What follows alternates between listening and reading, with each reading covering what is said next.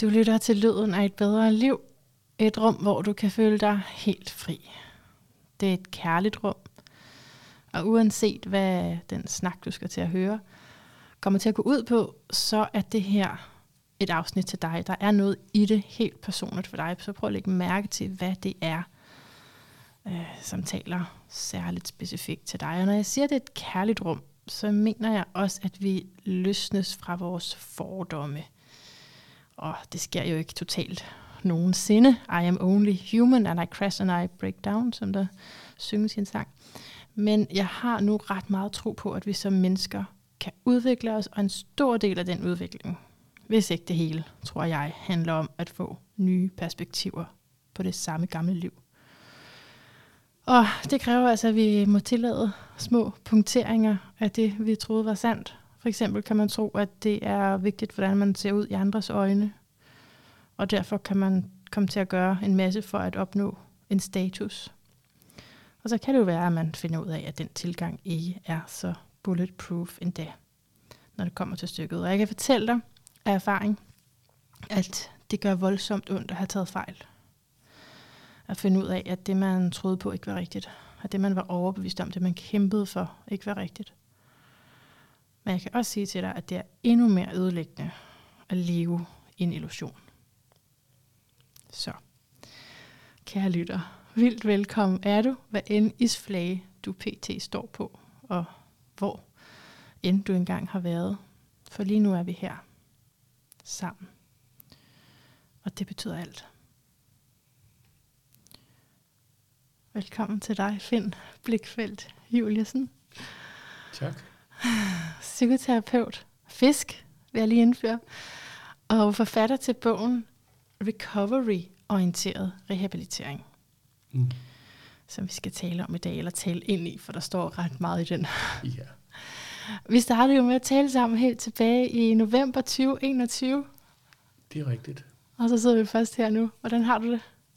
Jeg har det godt jeg er kommet mig. Øh, jeg har været igennem en operation, øh, som er gået godt. Mm.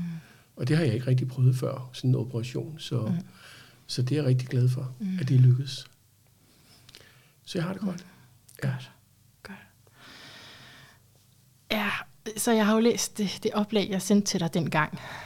Men har også tænkt, at øh, måske lige kunne starte lidt anderledes. Ja. Det var mit tidligere jeg, der har skrevet det oplæg. Okay. Ikke? Ja. Og, og nu sidder vi her. Øh, så jeg tænkte på, det er et virkelig irriterende spørgsmål for dig at få, tror jeg. Det, der kommer nu, for jeg tror, du har fået det rigtig mange gange. Okay, lad mig, lad mig spørge sådan her. Hvor træt er du af at blive stillet spørgsmålet om, hvordan du definerer recovery og rehabilitering? Jamen, jeg er ikke sportræt af det. Er du ikke det? Nej, overhovedet ikke. jeg tænker bare, det, det må, er, alle må... det, er, det er et rigtig vigtigt spørgsmål. Jamen, det er det jo. Ja. Okay, jamen så lad os så, lige prøve det. Ja. Skal vi tage recovery først? Ja. Okay, hvad er det? Jamen, recovery er meget enkelt. Det er et, det er et livsverdensperspektiv. Altså det vil sige, det er et eksistentielt øh, perspektiv. Det er det enkelte menneskes egen idé om trivsel i tilværelsen og et godt liv. Det er det, det betyder, og ikke mere. Mm. Så det vil sige, at din, man er din idé mm. om trivsel i tilværelsen og et godt liv, det er recovery for dig. Mm. Og min idé om trivsel i tilværelsen og et godt liv, det er recovery for mig. Mm. Og det vil sige, at recovery betyder på den måde noget forskelligt fra person yeah. til person. Yeah. Så man skal selv ligesom finde ud af, hvad er egentlig trivsel for mig? Mm. Hvad er egentlig det gode liv? Og det passer jo meget godt overens med den indledning, du lige kom med her omkring det her med at, at ikke leve en illusion, mm. men uh, finde ud af, hvad der er godt for en, og hvor man, hvor man trives. Det er det, recovery handler om. Mm. Så det er først til at stille de der spørgsmål. Stille spørgsmålstegn ved vores overbevisning om, hvad det gode liv er. Ja, eller rettere øh, prøve, og der er mange mennesker, der ikke har nogen idé om, ja. hvad de trives med, eller mm. hvad et mm. godt liv er. Mm. De lever, som de har lært at leve. Ja. Øhm, så det her med at begynde at tage stilling til, hvad drømmer jeg om? Hvad håber jeg på? Hvad er trivsel for mig? Og hvordan ser et godt liv ud? Mm. Hvordan tænker jeg om det? Det er altså det er et stort spørgsmål at stille til rigtig mange mennesker. Mm. Øh, men det spørgsmål begynder vi i stigende grad at stille til mennesker, som har psykiske vanskeligheder. Right. For det er den kontekst, det, man taler om recovery, er det ikke det? Jo, men du kan tale, altså det er et eksistentielt begreb, ja, det er netop ja. ikke et fagligt begreb, Nej, det er godt. ikke et, et klinisk begreb. Nej. Det er, altså, så vi fører i virkeligheden et begreb, der ikke hører til ja. i klinikken, ja. ind i klinikken. Ja, men det er rigtig godt, fordi ja. når man siger, at det er i den kontekst af, at man har det psykisk svært, så, så skal vi jo til at, at rammesætte det, hvad en psykisk lidelse. Ja. Og hvis man først kommer ind et sted, hvor det, man diagnostiserer, mm. så tror jeg, at rigtig mange af os kunne finde nogle psykiske lidelser. Jeg kunne i hvert fald i mig selv, hvis det var. Men jeg mener bare, så det er jo fedt, at det åbner op recovery. Det, er egentlig, det, det åbner op. Ja, ja. Og det vil sige, at sygeplejersken og lægen mm. har også en idé om, hvad trivsel tilværelsen og det gode liv er. Mm. Og de kan også være langt fra det liv. Altså, det er ikke sådan, at det er mennesker, der, der har psykiske vanskeligheder, der er langt fra recovery. Mm. Altså, øh, ganske almindelige mennesker, og det gælder også dem, der arbejder med dem, der har psykiske vanskeligheder. Mm. Nogle, de kan også være helt ude af balance og stresset og ulykkelige og alt det der. Så, så det er ikke sådan et begreb, der handler om dem, der er syge, og så er der dem, der ikke er syge. Det er et begreb, der er relevant for alle mennesker. Men du har skrevet den i en kontekst af hvad? Jeg har skrevet det i en kontekst, hvor det er til fagprofessionelle, altså ja. det vil sige til i et behandlingsøje med. Ja. Så det, det er en fagbog. Ja. Men det jeg bare siger, det er, recovery er ikke et fagligt begreb. Nej. Det er et livsverdensperspektiv. Ja. Det er et begreb, der omfatter alle mennesker. Ja. Det er pointen. Mm. Ja, så når du siger livsverden, så betyder det, det er for mig at definere. Hverdagslivet. Mm. Det, er, det er ganske almindelige liv. Mm. Øh, det er ikke... Øh, altså ja, hvad skal man sige? Det er noget, der hører til i der, hvor man bor. Mm. Og det er subjektivt også, ikke? Det er meget, meget subjektivt. Ja, det, det, det, det, det er 100 procent mm. subjektivt. Ja. Det er noget af det mest subjektive, der findes. Mm. Du har kun, så at sige, den fortolkning, du har af trivsel og tilværelsen og det gode liv, er meget unik for dig. Og det samme for mig og den, der lytter på. Så det er meget, meget forskelligt, hvad, hvordan den enkelte forstår trivsel i tilværelsen og et godt liv. Og det er den første overraskelse, man får. Man kan godt tro, at vi jo alle sammen er enige om, hvad et godt liv er, og hvad trivsel i tilværelsen er, men det er vi altså langt fra. Så, øh, ja, så er det også, øh, fordi øh, ja, vi har talt om recovery før i podcasten, og der lærte jeg det med, at det er noget, man er i hele livet. Vil du også sige det sådan? Altså, jeg er i recovery hele livet, sådan, altså ja, principielt. det kan du godt sige. Det kan du faktisk godt sige. Det er faktisk rigtig, rigtig godt set. At på en eller anden måde, kan du hele tiden komme til at trives bedre i dit liv. Ja. Og i og med, at du udvikler dig og bliver ældre, så skal du også så at sige finde din nye identitet ja. hele tiden ja. i det at blive ældre. Øh, og, og alle mennesker kommer ud for kriser i livet, altså både store og små kriser. Der er ikke nogen mennesker, der ikke kommer ud for kriser. Mm. Og der skal du også efter hver krise ligesom genopfinde din, hvad er det, hvor er jeg nu henne efter den her krise? Så, så det, det er et ganske almindeligt begreb, recovery, selvom, mm. selvom det selvfølgelig lyder engelsk, og det er fordi, vi, vi har ikke nogen god dansk oversættelse. Nej. Altså man kunne godt oversætte det til at komme sig, ja. men så betyder det jo, så refererer det mere til folk, der er syge. Ja, og så, så har man ja. den der tidsbegrænsning, ja. altså ja. at komme sig, det ja. skulle gerne ske, mens du lever. Eller? Lige præcis. Så mm. det er sådan en proces, hvor altså, der er nogen, der, der, der siger, at recovery er at rejse sig en gang mere, end man falder. Ja, hvor fint. Det, det synes jeg er et meget godt... Ja, den er god. Den er, det er et meget godt sådan power statement. Ikke? Ja, det er rigtig godt. Ja. At rejse en gang end man, man falder. falder ja. at så, så er der nogen, der må rejse tusind gange i livet, og andre tre. Ikke? ja, så det er sådan en succeskriteriet. Ja. ja. Så er der jo det andet RE-ord. Ja. Rehabilitering. Rehabilitering. Det er så meget et fagligt begreb. Mm-hmm. Altså, hvor recovery er et personligt begreb, så er rehabilitering meget et fagligt begreb. Aha. Og det handler om, hvordan at øh, fagprofessionelle, altså for eksempel sygeplejersker, ergoterapeuter, læger, psykologer, pædagoger, øh, hvad de kan gøre for at hjælpe folk, som har psykiske vanskeligheder med at komme sig, altså med Aha. at recover. Aha. Så det er jo redskaber og metoder og systematik og koordinering og økonomi og så videre, så videre. Det er alt det, som vi som fagprofessionelle kan gøre for at hjælpe mennesker, der har psykiske vanskeligheder med at komme sig, altså få et bedre liv. Hjælpe dem med recovery. Ja, okay. Hjælpe dem med at, at finde frem til det, som kan gøre dem uafhængige af hjælp fra andre. Altså, u, u, u, altså som, som kan ja, rask er måske et stærkt ord, men som kan hjælpe folk med at ligesom finde meningen i deres eget liv, og finde trivsel i deres eget liv, og på den måde få mod på at måske bo selv, og tage en uddannelse, et job, stifte en familie, whatever, hvad man nu drømmer om. Rejse jorden rundt i en båd, eller øh, bo i en regnskov. Altså det er jo meget forskelligt, hvad, hvad folk ligesom vælger at fortolke som det gode liv og drømmende ønsker og håb. Men nu ser jeg bare sådan en hektisk hverdag for mig. Jeg ved ikke, om vi er på et sygehus eller hvor vi er, men i det sociale, sundhedsfaglige arbejdssted, hvor der er travlt, og der kommer mange ind ad døren. Og det kan godt være, at der står på papiret, og man også stiller spørgsmålet, hvad drømmer du om? Men, Ja. men altså, man har måske ikke lige overskud til at hjælpe folk med at flytte ud i en regnskov. Nej, Eller det er ikke, det er ikke muligt. det er ikke muligt, men så kan man jo flytte ud i gribskov. Ja, Altså, eller i... Et, der skal jo tjene mange penge.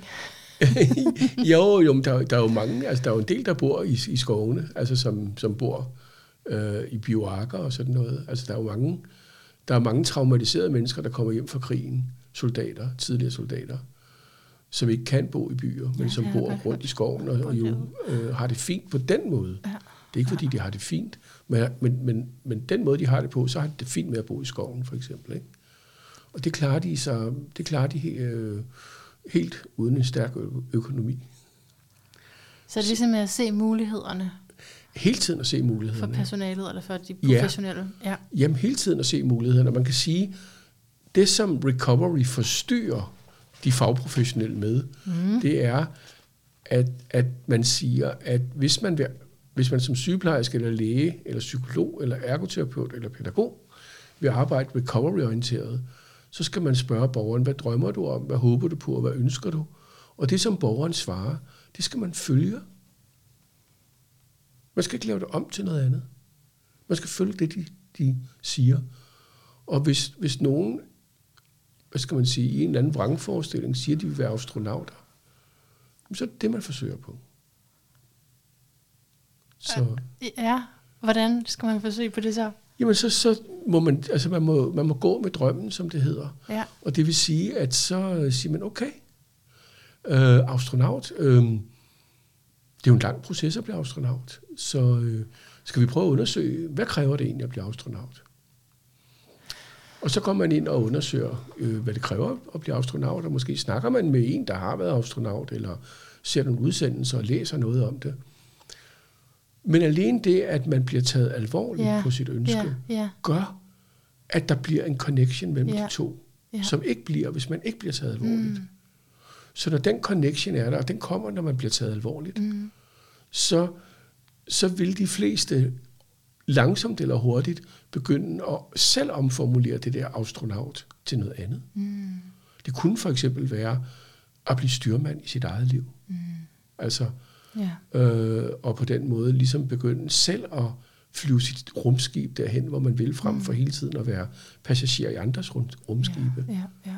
Øhm, så på den måde kan man sige, at man kan arbejde, øh, man skal følge drømmen, og man skal Ja. ja. gå med drømmen, og man skal holde op med at tage stilling til, om det er realistisk eller ikke realistisk.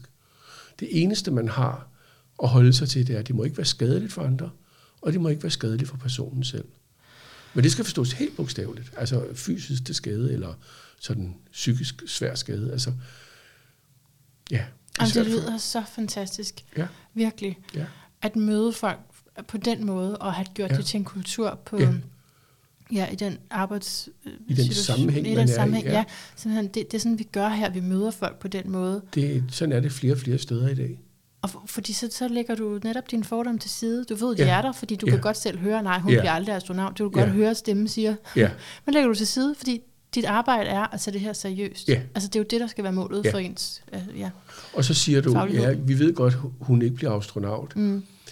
Men Det, kan, det kan i hvert fald tanken sige. Ja, ja, men, det, men, det, men, det, jo- men, det, men tit er det jo også mindre drømme. Noget, ja. nogle gange handler det bare om at få en uddannelse eller et job. Ja. Og, Og så er det jo forfærdeligt ikke at blive taget seriøst. og, og der er jo mange fagprofessionelle, der ikke tror, at mennesker, der har psykiske vanskeligheder, magter en uddannelse eller et Ja. job.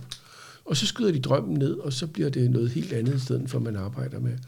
Men der er jo rigtig mange fagprofessionelle, der bliver overrasket over, at hvis man hjælper folk til en uddannelse eller et job, så er der rigtig mange af dem, vi ikke troede, der kunne det, som faktisk blomster op ved det. husk det, ikke? Ja, husk ja, det, ja. altid det her. Ja, ja, Ikke? ja. Det er, jamen jeg ved ikke, om det er forkert, hvis jeg refereret, hvis jeg siger den amerikanske drøm, men det er den her tanke om, du, kan- du ved ikke, hvad, hvad folk er, og de kan være forklædt mm. som noget, ikke? Og de der klæder mm. kan falde af, og så er det noget helt andet. Det, det, det er simpelthen så vigtigt, og det er min erfaring igen og igen. Ja. Og, og det kan ikke nytte noget. Nej, øh, men, det, men, men, men, men jeg plejer at sige, hvis jeg, jeg kan godt nogle gange være provokerende, jeg plejer at sige, at der er rigtig mange borgere, der er rigtig meget svært ved at leve ned til de fagprofessionelles forventninger. ja, fedt. Ja. Ja. Øh, altså det, er- de kan godt være meget lave, så lave, så det faktisk ikke er muligt at leve ned til dem. ja. Altså, af en eller anden grund er de ofte meget lave. Men det, det er en anden historie. Det, er en, det kommer af en gammel kultur. Ja. Omsorgsparadigmet og Ja. noget med at passe på folk og beskytte dem. Og det, det er jo rigtig fint. ja, fordi det jeg jo taler ind i, det er, at vi alle sammen er lige. Ja, Så hvis du vidderligt tror, at dig, der sidder over for mig, altså du er, du er en anden udgave, du er en anden livssituation, en anden kultur, men basically indeholder vi det samme grundstof, så, så er man nødt til at møde den andens, altså Ja. ja det, det du siger om dig selv med en anden respekt. Ikke? ja. Og, men vi har jo, som du selv sagde, også mange forforståelser og fordomme ja. om andre mennesker. Ja. Og de styrer vores øh, liv på mange måder. Og hvis vi så er i det, jeg kalder en one-up position, altså for eksempel en læge Ja. over for en patient, der så sidder i en one-down position. Er det ikke sådan mere 100 op? Eller? Jo, jo, men, men, men, men det Ja. er det nemlig 100 op ikke, og 100 ned. Mm-hmm. Men så kan du godt se, så kan de her fordomme, som lægen har, Ja, ja.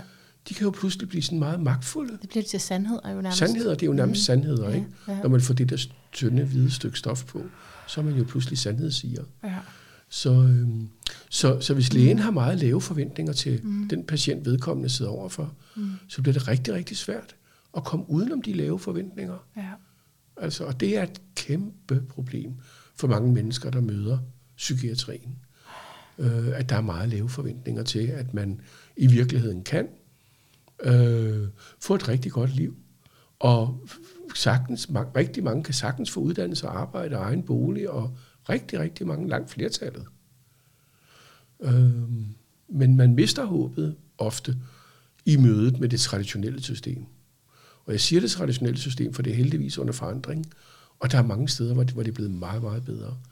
Men i det traditionelle system, der var mange, der mistede håbet om, at de kunne komme sig, og at de overhovedet kunne andet, end bare at være syge og bo på et botilbud, eller ja, være afhængig af andre mennesker resten af livet. Ikke?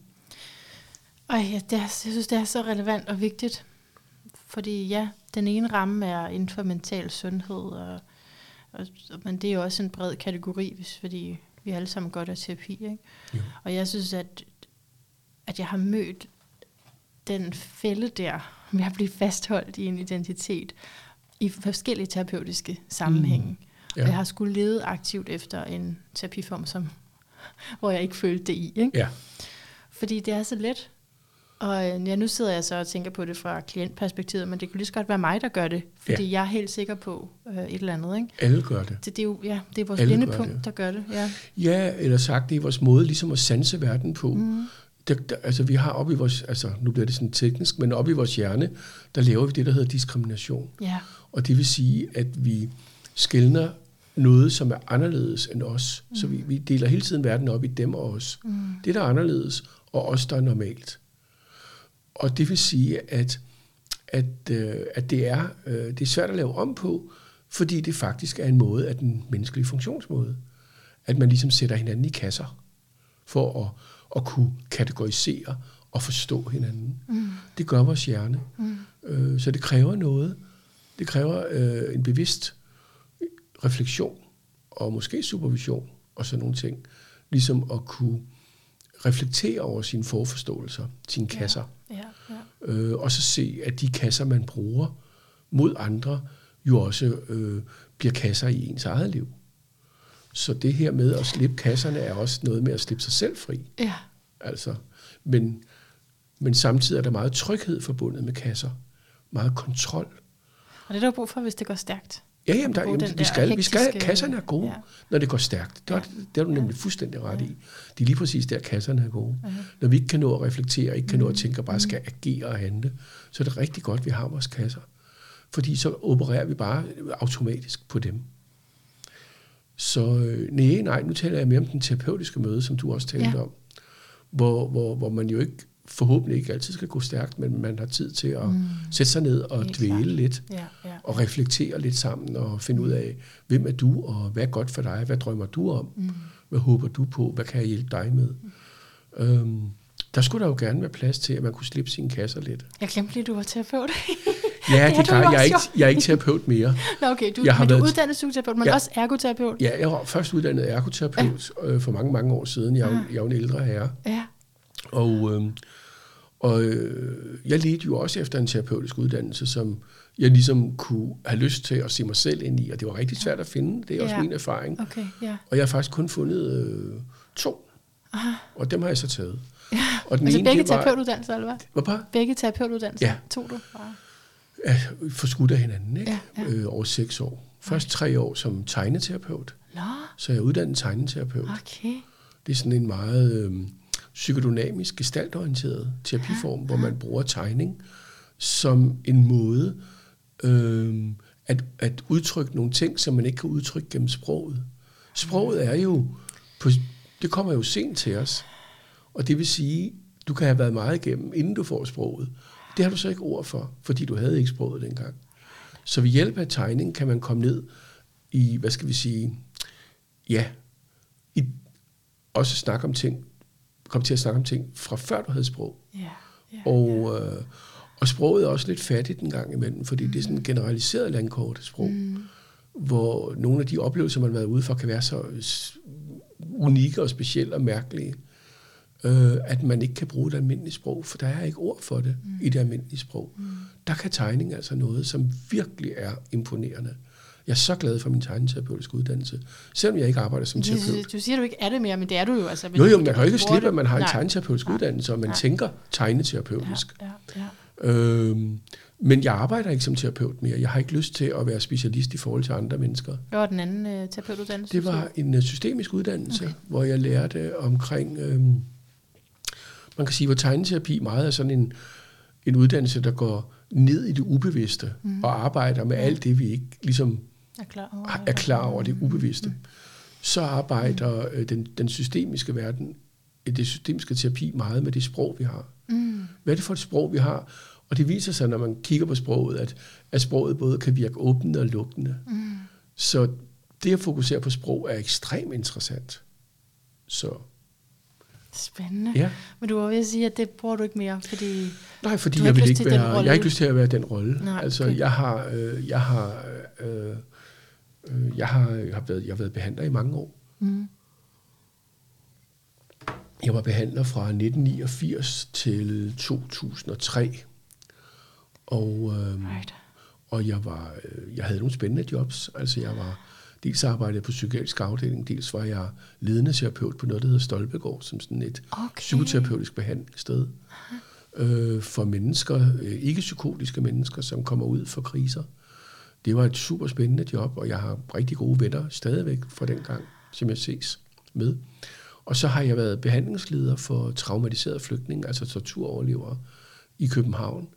Øh, Det er jo også en meget betroet stilling i virkeligheden, at, at være leder af behandlingen der. Ja. Den psykiatriske og den psyko, øh, øh, psykiatriske og psykologiske behandling.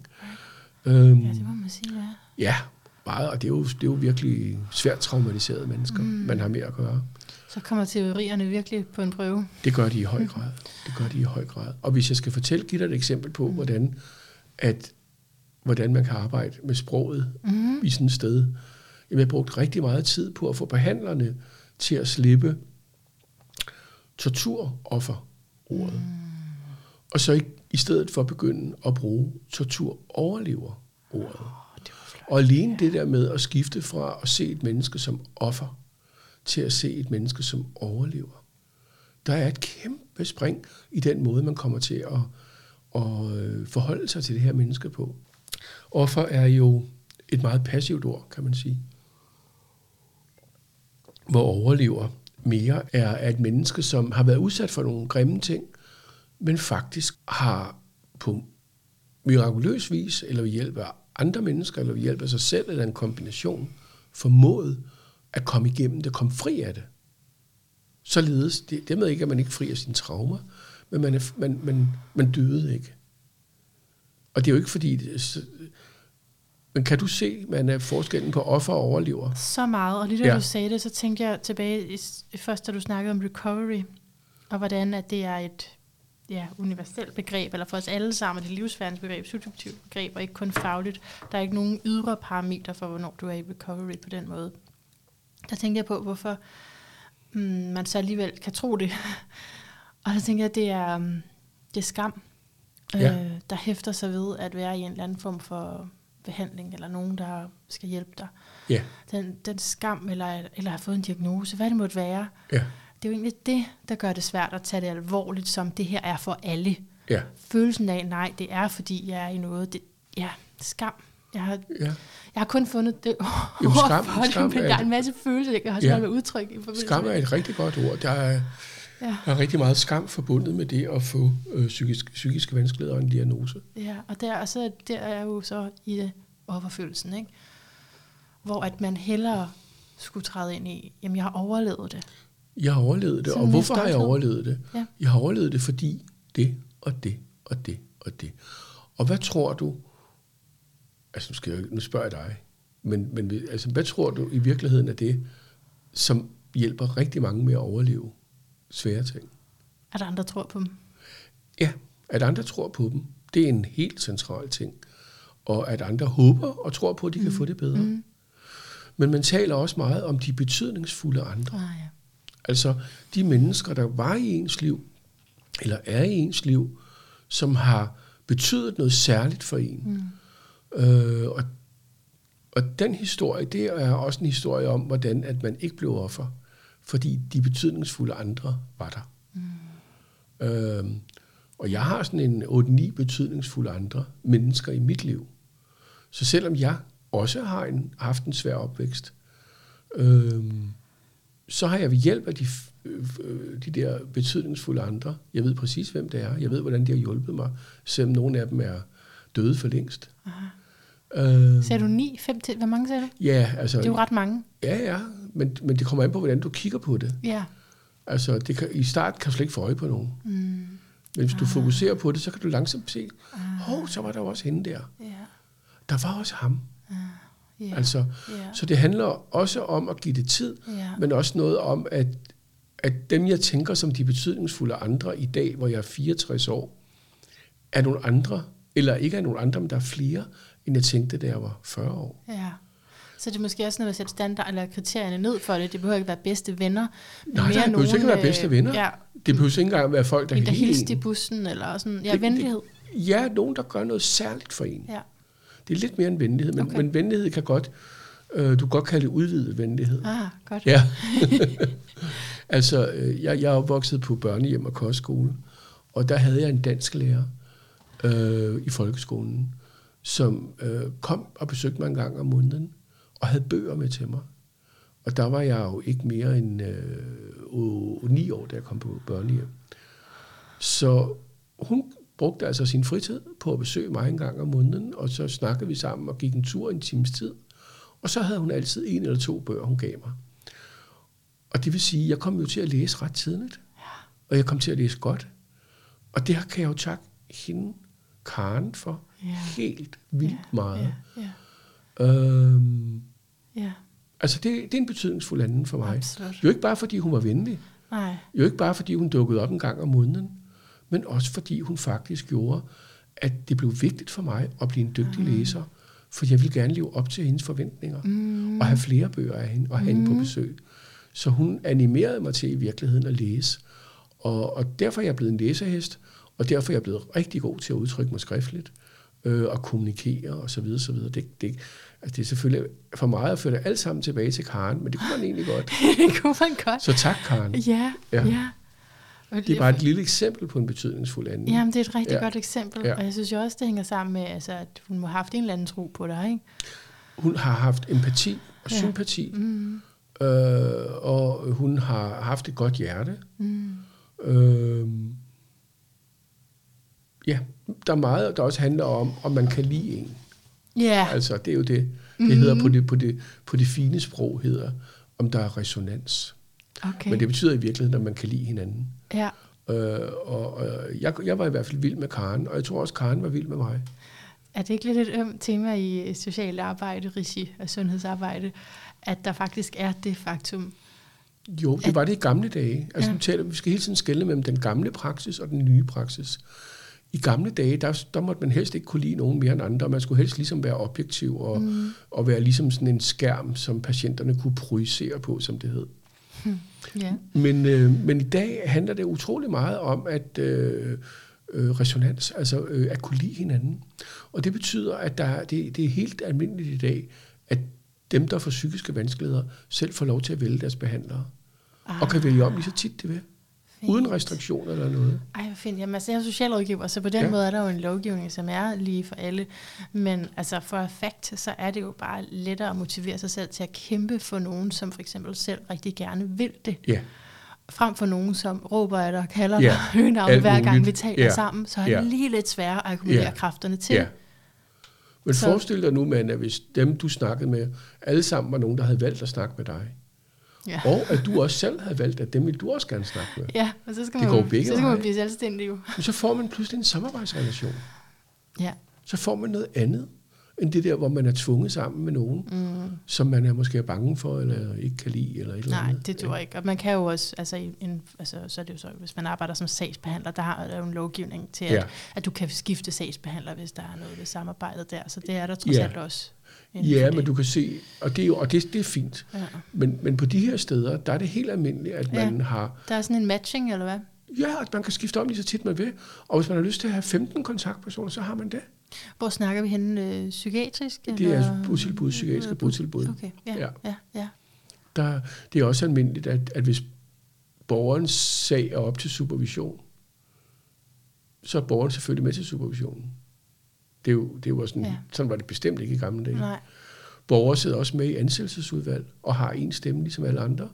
De skal selvfølgelig også være med til at ansætte Jeg dem, der skal bog, og så tænkte Ja. jeg, hvad nu hvis, at den her person, altså vidderligt har en helt anden forestilling af, af virkeligheden. Altså lider af vrangforestilling, hvis det hedder det. Ja, men du bliver, du, bliver meget, du bliver meget vågen, når du sidder i et ansættelsesudvalg. Ah, okay. Og du bliver selvfølgelig støttet. Ja. Og det er jo klart, hvis du er sådan akut psykotisk, ja, jamen, så sidder du ikke i ansættelsesudvalget. okay. Det skal jo være, hvor du er inde i en fase, hvor du kan, hvad skal man sige, tage stilling til en jobbeskrivelse, okay. og tage stilling til, passer personen til den her jobbeskrivelse, og alt det der. Og, og når alt det formelle er i orden, og det skal man kunne tage stilling til, jamen, så kan man jo godt tage stilling til, om man tror på, at vedkommende er en, der vil lytte på en, og en, der vil respektere øh, borgere osv. Ja, Ja, det kan man mærke. Altså, øh, Finn, jeg kan jo ikke gå hen over det, du lige sagde der. Jeg, har, jeg ved jo din øh, baggrund, fordi du har skrevet det i starten af den her bog. Inden bogen nærmest, ikke? Jo, jo. Inden indledningen. Og jeg synes, det er det mest fantastiske, jeg nogensinde har læst i en fagbog. Altså, det, det er da noget, der gør, at man får lyst til at læse videre. Øhm, men det, var så, det er så primært der, din fortælling er i det første her, ikke? Jo, det, det er kun der, Øh, øh, ja. fordi det er en fagbog. Men Det det, er det der har fagbog, været vigtigt ja. for mig at Ja, skrive, det ja. er, at, at, at den bog er skrevet på baggrund af mine faglige kompetencer, Mm. men også på baggrund af det at være one down i et møde med et system. Er det, noget, er det sådan, jeg kan få dig til at læse det op? Øh, Du kan godt sige nej, selvfølgelig. hvad, hvad vil du gerne have læst op? Er det der, hvor jeg har skrevet? Det Ja. vil jeg meget gerne. Altså, Har du lys? er, er det en halv side, jeg må læse op? Så meget du vil, Ja. fordi jeg synes, det er så skønt. Og der er jo sikkert nogen, der måske ikke er så heldige at få den her bog i deres hænder. Men, Så men kunne vi jo læse det også for dem. Godt, men det her det er i en, på en side, hvor der står om forfatteren. Jeg har skrevet flere faglige artikler og kapitler i lærebøger og holdt mange oplev, oplæg i Danmark og rundt om i Europa. Mine faglige og strategiske kompetencer bygger i midlertid på mine personlige levede erfaringer. Jeg er opvokset på børnehjem og kostskole og kender således sårbarheden ved at stå uønsket alene med dårlige odds Situationstegn tabstallene var store på børnehjemmet og endnu større på kostskolen. hvor et omfattende misbrug af børn fandt sted. Et misbrug, som statsminister Mette Frederiksen siden har undskyldt offentligt. Mange blev offret på disse institutioner og mistede håbet. Senere blev mange selv medicinerende med rusmidler eller døde på anden måde tidligt. Jeg gik heller ikke ramt forbi. Som voksen betalte jeg selv et tre år langt psykoterapeutisk forløb, der blotlagde de traumer, jeg har med mig fra opvæksten. Hvilket blandt andet betød, at jeg fandt mine egne ord, lærte kunsten at yde egenomsorg og skelne mellem de såkaldte kreative og destruktive håb. Kreativ håb, det er de håb, hvor man selv kan gøre noget. Destruktiv håb, det er de håb, hvor andre skal gøre noget anderledes. Så tror jeg ikke, jeg vil læse mere. Okay, godt. To be continued. Tusind tak. Ja, så det er jo, altså... Så du siger, at din pointe med at skrive det her, at det også er personligt motiveret. Det, det er brudt tabu. Ja. Der er et tabu, der hedder, at os, der arbejder med dem, der får psykiske vanskeligheder, vi er nogle andre mennesker end dem, der får psykiske vanskeligheder. Vi får ikke psykiske vanskeligheder. Dem, der får psykiske vanskeligheder, er en bestemt gruppe mennesker. Der er ingen, der siger det her, men det er sådan, systemet fungerer. Ja, Så inde i de her grundlæggende antagelser, fordomme og kasser, vi har inde i vores hoved, der er der et mantra, der hedder, dem, der får psykiske Ja. vanskeligheder, er nogle andre end os, Ja. der arbejder med dem, der får mm. psykiske vanskeligheder. Og det er jo et kæmpe tabu. Det er jo kæmpe, øh, hvad skal man sige, det er jo virkelig dårligt for de mennesker, der får psykiske vanskeligheder, mm. at blive gjort til en anden, anden klasses mennesker. altså det forværrer faktisk deres tilstand. Det gør det jo den grad. Ja. Øh, plus at alle læger, psykologer, ergoterapeuter, sygeplejersker, socialrådgivere får lige så tit psykiske vanskeligheder som alle andre. Ja.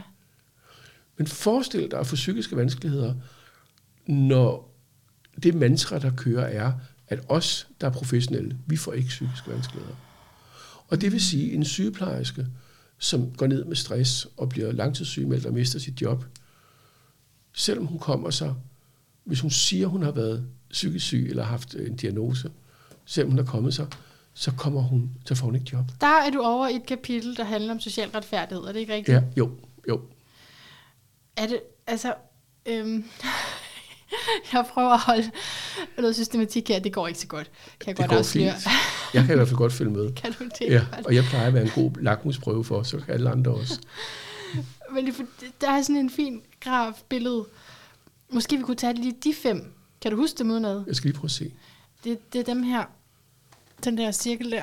Nå ja, For der er social retfærdighed jo en af dem. ja. Altså det, som jeg har, det, som jeg har skrevet, jeg, har, jeg, jeg bruger ligesom Nordstjernen som et, som et metafor, som, hvad skal man sige, for det at blive ledet. Altså, Nordstjernen er noget, man kan navigere efter. Ja. Så, så Nordstjernen er blevet symbolet på min bog, mm. fordi min bog foregår i et tusmørke, så at sige. Altså, det er en ny faglighed, der bliver skrevet frem her. Og det vil sige, at der er mange, der læser den her bog. For dem er det her meget nyt, det der står i den. Og det vil sige, at man famler i et tusmørke. Derfor har jeg sat en nordstjerne op, hvor jeg har sat de her 10 pejlemærker, der er i Nordstjernen, som man kan navigere efter. Når man er faret vildt dernede i tusmørket, mm-hmm. så kan man lige se Nordstjernen, og så kan man sige, okay, vi skal lige dreje til venstre herover. Right, så det, er, det, er det det ideelle? Er det, Det er det guidende metafor. Det, det er ligesom, hvis du skal... Jamen, ligesom Nordstjernen i gamle dage, før man havde radar og alt det der. Når man sejlede til Grønland, så sejlede man efter Nordstjernen, Ja. for den var jo mod nord. Ja, men jeg tænker netop, når man er i sådan en anden hektisk social Ja. praksis, Ja, og man har svært ved at genkende det, du skriver, ja. hvis nu man var det, så siger du, jamen, Så går man op, og så kigger man, Ja. ja. jamen altså, hvad er det, han skriver om social retfærdighed? ja, Social retfærdighed er vigtigt, det kan vi se op på stjernen, men hvad betyder det? ja, Og så kan man gå ned i bogen og læse om social retfærdighed. fedt, ja, ja, ja. Han skriver, at det at finde, der står op på Nordstjernen, at det at finde sine egne ord er rigtig vigtigt. Men hvad betyder det? Og så kan man gå ned i bogen og læse, hvad betyder det at finde sine egne ord? Ja, fint. Altså, Ja. og, og hvis du hæfter dig lidt ved social retfærdighed... Jamen, det gør jeg. Ja, Fordi det er jo også der, når en arbejdsgiver ikke tror på, at en med psykiske problemer kan noget. lige præcis. Så, det jo, Øh, men social, det ved du også som socialrådgiver, at social uretfærdighed starter helt fra fødslen af. Ja. Altså, det er sådan, at hvis du tager det københavnske S-togsnet, så har forskerne gjort det, at de har kigget på hver eneste S-togstation, og så har de kigget på det område, S-togstationen ligger i, og så har de ud fra de data, de har adgang til, kunne sige, hvor længe lever folk i gennemsnit på den her station. Forstår du det? Nej, hvordan gør de det?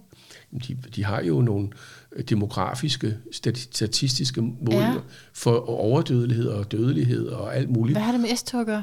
Fordi så når man er i Husum, så øh, bor der mennesker med den og den indkomstgrundlag ja. osv. osv. Ja.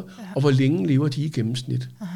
Når man er i Gentofte, så bor er der mennesker med den og den indkomst, ja. og hvor længe lever de i gennemsnit? Mm. Mm.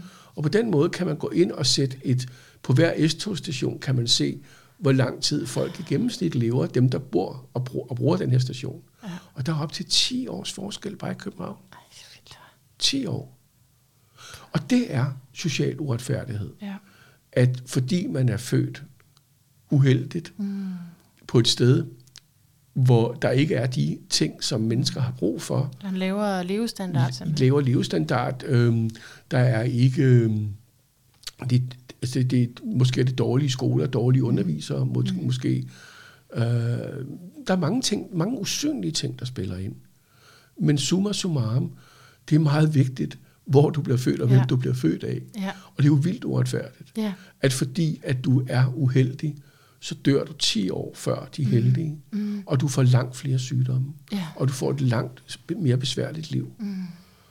Øhm, og det har ikke noget som helst at gøre med, hvordan mennesker er. Det handler om, hvad det er for et lokalsamfund, de lever i. Ja. Altså. Simpelthen miljø. Miljø, mm. ja. Så, så, så det er øh, social uretfærdighed.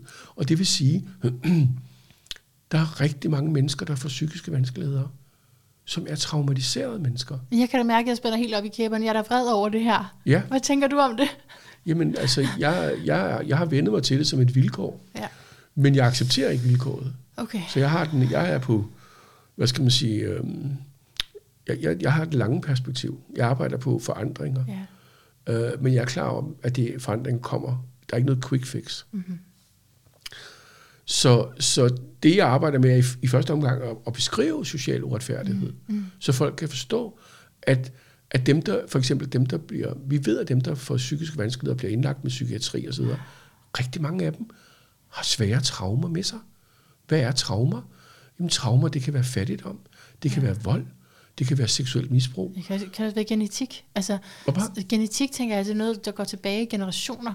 Nej, jamen det, det, synes, det synes du ikke? Jo, jo, men det er ligesom det ene spor. Vi har kørt meget med, at når, når folk bliver syge, så er det genetik. Så er det fordi, at, øh, at der er noget galt i deres gener, og der er noget galt i deres hjernesynapser osv. så videre, så videre. Men der tænker jeg på det bare følelsesmæssigt. Jamen det er også rigtigt, fordi der er en følelsesmæssig ting af det, men du skal også gætte den anden vej rundt. Ja. At hvis du oplever under, hvis du lever under meget stressede ja. om, omstændigheder. Ja. Hvis, hvis du lever meget udsat, hvis du får vold, du bliver udsat for vold og overgreb, mm. så ændrer din fysik sig også. Ja.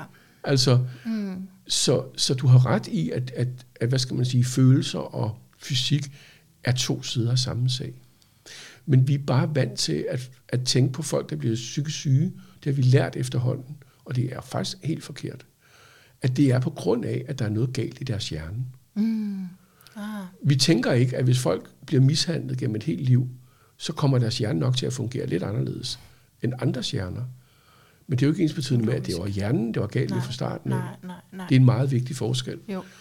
Og på danske undersøgelser og udenlandske undersøgelser viser, at, at dem, der, dem, der har de hårdeste psykiatriske diagnoser, mere end 80 procent af dem har været udsat for svære traumer. Og det betyder jo, at vi begynder at kunne sige, øhm, at, at det at få traumer er med til at øge risikoen for, at man får psykisk sygdom markant. Og, og, og det er jo også socialt uretfærdigt, at fordi at man bliver udsat for traumer, hmm. så skal man blive psykisk syg. Og ikke nok med det. Man skal også få at vide, det fordi, du er gal inde i dit hoved. Ja, Det hele Altså, det der gamle ja, perspektiv ja, med, at du er ja. forkert, du er sindssyg, Ja, du er sindssyg, det er noget, og det er din slægter, den er gal med, og det er dig. Ja, det er ikke den måde. behandling, det er ikke det liv, du har haft. Nej, det er dig, der er noget galt Ja, med. der tænkte jeg, ja, nu Ja. forstår jeg. Ja. Jeg tænkte sådan, jamen det, du har jo også et liv i kraft af, at dine forældre har været igennem noget, eller jeg vil Ja. meget gerne holde bogen. Ja. ja, forældre har jo, har jo også været igennem, altså det reproducerer sig. Hvis man, Ja. ja. hvis man har været misbrugt som barn, så er risikoen for, at ens børn bliver misbrugt også større, fordi man jo, hvad skal man sige, lever i en, i en atypisk virkelighed. Må jeg spørge ind til det her, du læste op Ja. først? Så det var et børnehjem, hvor at Mette Frederiksen er ved at sige undskyld for, hvad der foregik der. Hun har sagt åben, øh, altså offentligt undskyld fra fjernsynet Ja. mod, blandt, øh, mod den kostskole, jeg gik på, hvor der var et omfattende misbrug af, af børn. Som også gik ud over dig. Nej, men jeg var tæt på. Du var tæt på Jeg var det. meget, meget tæt på. Ja. Uh, Har du holdt kontakt med nogle af dem, så man Ja. ligesom kan tænke over, hvad der er sket med deres? Altså, Ja, ja. svært det har været for dem er du efterfølgende? Der er jo Ej. rigtig mange, der, der blev syge af det, og der er døde i dag. Ja. Altså, og, og i dag, øhm, men i dag kan vi snakke om det. Mm. Og, og, og der kan man så sige, det kan godt lyde som en lille ting, men det er ufattelig vigtigt, at Mette Frederiksen valgte at sige undskyld. Det forstår jeg godt. Anerkend det. Jamen, det er så vigtigt. Mm. Og, og, og, og, og spørgsmålet har jo været op de sidste 15 år. Men alle de andre statsminister før hende har jo sagt nej. rigtigt? De vil ikke sige undskyld. Det, nu måtte man komme videre. Er Og, ja. Men hun valgte at sige undskyld. Hun har også valgt at sige undskyld til de børn, som blev tvangsforflyttet fra Grønland til Danmark og skulle, det ved jeg ikke, om du har hørt, men øh, Ja, men jeg har godt hørt Ja. forskellige altså, ja. situationer, hvor det giver mening, at Ja. ja. statsleder går ind og siger noget. Det var ikke i orden. Hun- sagde, at det er et overgreb, jeg har været Ja. udsat for, og det er jo i den grad ikke i orden. Ja. Altså, øhm, og det, det betyder, det er, at man pludselig bliver en af os. Ja, Frem for at have været de mærkelige, ja. dem som er skøre i låget, mm. og så videre, så bliver man pludselig nogen, hvor det bliver forståeligt, mm. helt almindeligt forståeligt, mm. hvorfor man kan reagere stærkt følelsesmæssigt resten af livet. Ikke? Det har Så- nok meget med tiden at gøre, ikke? At en Det er meget med tiden at altså. gøre, at det er... At det er øh, og så får man jo et sprog. Ja. Når Mette Frederiksen siger undskyld, Mm. så tænker man, så er der jo også noget undskyld for. Ja. Og så begynder man at kunne tale om det. Mm. Øh, det er meget bevægende i virkeligheden at Ja, se det det. de, de af mine kammerater, øh, som mødte op på øh, Marienborg, øh, Mette Frederiksens officielle embedsbolig, og fik sig en undskyldning der. Det var meget bevægende at, at se, fordi pludselig fik de ord for noget, de har gået og bøvlet med privat i alle årene. Ikke? Ja. Så ja, men det er jo ligesom den voksen, der siger til et barn. det er en autoritet, den landets øverste autoritet, der siger, Ja. det her var bare ikke i orden. Mm. Mm. Det er ikke, noget, der er, ikke- det er ikke dig, der er noget galt med. Mm. Det var omgivelserne, der var noget galt med. Og det er jo så den konkrete begivenhed, og, og som, også fordi det er en offentlig institution, går ud fra, ikke, at det er ja, relevant, men, men det kan man jo godt tænke om alt, når man går igennem, som er jo retfærdigt. Ja, Altså- og du, og, og, og du kan, altså, alt, altså, det, altså, traumer er jo, kan jo være vold. At se sin mor blive slået Ja. tit og ofte foran, Ja. Ja. eller blive seksuelt misbrugt. Der er mange flere, der Ja. bliver misbrugt seksuelt, end man tror. Mange flere. Mm, mm. Øh, men, men, men det, som også kan være traumatiserende, er i virkeligheden at, at leve i, i fattigdom. Ja. Og fattigdom er relativt forstået på den måde. Fattigdom er også forstået, at du langt fra har råd til det, som dine klassekammerater har råd til. Mm. Så, så det handler ikke så meget om fattigdom sådan i penge og kroner. Det handler om at være uden for det fællesskab. Det er en soci- Som- sociale proces, der ja. ikke glider lige så let. Lige præcis. Så man er, mm. man er ensom og alene og udenfor, ikke? Og anderledes. Så. Mm. Nå, nu kommer vi derned i Ja, noget af et mørkt hul. Nej, fordi vi har jo en nordstjerne. Det har vi heldigvis. Så, øh, så det er helt okay med mørket. Um, og så vi også kan mærke, hvordan det hænger sammen med det personlige. Ikke? Det, jeg sidder og bladrer efter, det er, jamen det må måske er det her faktisk på side 147, med ja, den sociale retfærdighed, kapitel 7. Fordi hvordan får vi så adgang til den sociale retfærdighed? Um, Det gør vi gennem forebyggelse.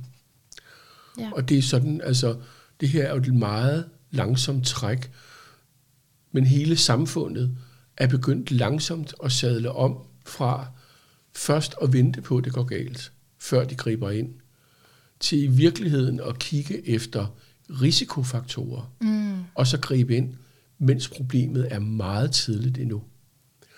Og det vil sige, at i gamle dage, der ventede vi til folk var blevet psykisk syge, som 25-30-årige, mm. og så greb vi ind der. I dag begynder vi allerede at gribe ind, når børn begynder at blive væk fra skolen. Ja, på den måde. Ja, ja. ja, ja. Og det betyder, at man kan jo forebygge rigtig meget i at gå galt. Så forebyggelse er meget social retfærdighed. Fordi dem, man så kigger på, er jo dem, som har det sværest. Og det er så børn? Det kan være børn, men det kan jo også være, det kan jo også være, øh, altså, det kan også være voksne. Altså forebyggelse foregår hele livet igennem. Mm. Det vil sige, altså hvis, hvis nu, øh, lad os nu sige, at lad os nu sige, at, øh, at man, har, man har en psykiatrisk diagnose, mm. øh, og at man har brug for indlæggelse en to-tre gange om året. I gamle dage, så måtte man vente til man var helt langt ude. Man skulle virkelig være langt ude, før man kunne så kunne blive indlagt. Altså man kunne ikke bare gå op og sige, jeg vil gerne indlægges. Sådan er det ikke længere? Nej. I dag er der det, der hedder patientstyret senge. Ja. Det vil sige, at folk kan indlægge sig selv. Hvis man har en diagnose? Ja, hvis man har en diagnose. Mm. Hvis man har en diagnose, hvis man så får brug for en seng, så behøver skal man slet ikke rundt om og alarmcentraler okay. og alt muligt, og det skal heller ikke være helt galt. Man kan bare gøre det, hvis man er urolig. Mm. Så kan man lægge sig ind i sin seng, og så kan man være indlagt, jeg tror, det er op til fire døgn. Mm. Hvis man har brug for indlæggelse mere end fire døgn, så skal man rigtig indlægges mm. på en såkaldt hospitaling. Ja, det var meget smart. Men det er jo bare en måde at arbejde mm. med forebyggelse på. Ja. Man forebygger, at ting udvikler sig. Mm. Det der er med det her kapitel, ikke? Mm. det er fordi, der står, øh, du har lavet en anden cirkel, der er mange tegninger. nu forstår vi hvorfor, fordi du er tegneterapeut. Lige præcis. Der er mange tegninger i den her bog. Og øh, der, der står, nummer et, fagprofessionelle siger, at mennesker med psykiske vanskeligheder sandsynligvis ikke kan arbejde. Og ja. så to, mennesker med psykiske vanskeligheder tror, at de ikke kan arbejde, opgiver at søge job. Nummer tre, meget få mennesker med psykiske vanskeligheder er i job. Nummer fire, arbejdsgiver tror, at mennesker med psykiske vanskeligheder ikke kan arbejde, og ansætter dem derfor ikke. Det er, hvad man kalder en rigtig dårlig cirkel. Ikke? Det er en negativ cirkel. Ond cirkel. Ond cirkel, ja. Og den er helt almindelig. Mm. Det viser sig, at nu, du, når du siger, at du er socialrådgiver, man har lavet undersøgelser af socialrådgivere, der viser, at hvis socialrådgiveren tror på, hvis du er socialrådgiver for mm. mig, og du tror på, at Finn, han vil nok kunne passe et job. Det studie kender jeg godt. Så stiger min sandsynlighed for at komme i job ja. markant. Ja. Hvis du omvendt tænker, at ham Finn der, han har været syg længe og alt det der, han kommer sgu nok ikke i job, mm. så falder min sandsynlighed for, at jeg kommer i job markant. Målbart. Men en ting er, ja. det her hjælpesystem. Ja. Det er godt nok, men øh, hvad med den virkelige verden, hvis vi skal kalde arbejdsmarkedet det. Ja. Fordi det er noget, jeg er meget øh, ophidset over. Ja. At det er så svært. Altså, der er også mange muligheder, det er ikke for at tælle noget. Der er mange muligheder også på arbejdsmarkedet, men, øh, men der er også mange lukkede døre. Er du vanvittig? Ja. Men arbejdsmarkedet er også under forandring. Ja. Og, og, og øh, det, det skyldes mange ting. Dels en forståelse for, at forebyggelse også omhandler arbejdsgivere. Altså, der er ikke ja. noget, der er mere forebyggende, end et job, man trives i. Det er det? Ja. Det er det bedste. Plus, at arbejdsgiver, der begynder at være rekrutteringsproblemer til arbejdskraft. Det vil sige, arbejdsgiver er blevet meget mere opmærksomme på at lave arbejdsmiljøer, hvor folk ikke brænder ud. Jeg sidder mm. ikke og siger, at problemet er løst. Nej, ja, på den måde, jeg siger ja. bare, at bevægelsen er i gang. Mm. Jo. Øhm, der er blik for det. Men jeg ja. tænker på det der med at overhovedet åbne døren, ikke? hvis jo. man ved måske, at man har været væk fra arbejdsmarkedet ja. i en rumår. Ja. Men så, får man, så kan man jo få job på særlige vilkår. Ja. Man kan, øh, ja, altså jeg vil godt, øh, jeg, det er, jeg, jeg får ikke reklamepenge for det her, men jeg vil godt reklamere for Føtex. Ja. Føtex er rigtig gode til at ansætte mm. mennesker, øh, som har nogle udfordringer, og støtte dem til at blive en succes på jobbet. Men det er der heldigvis enkeltstående, ja. jeg tillader mig at kalde det, virksomheder, som er. Og det er det, jeg arbejder med i øvrigt i mit nye job. Øhm, så det er også derfor, det lige taler ind i det. Hvor jeg, jeg får bare virkelig lyst til, øhm, ja, at der sker nogle flere forandringsbølger i hele arbejdsmarkedet, og også, at det mm. ikke kun er støttet, men at det faktisk er et rigtigt job. Ja, og det, og det er, øh, altså vi taler også om rigtige jobs, Ja. men på rigtige arbejdspladser. Ja, det er det. Men, men altså, det, jo- det, vil, det vil føre meget langt at fortælle om, men der er noget, der hedder en, en ny metode, der hedder Individual Placement and Support, IPS. Jeg ved ikke, om du har hørt om den, Manna. Jeg har hørt om IPS, jo. er meget, meget interessant. Fordi den i virkeligheden vender, vender alting på hovedet. I den gamle faglighed, der arbejdede man efter noget, der hedder train, then place. Altså først træning i beskyttede enheder i mange år, og når folk så kan noget der, så kan man flytte det, de kan, ud på en almindelig arbejdsplads. Ah. Så først træner man dem inden mm. i det at stå op om morgenen, og i det at øh, passe en øh, produktion, selvom det bare er produktion af tøjklemmer for eksempel, der ikke skal bruges til nogen.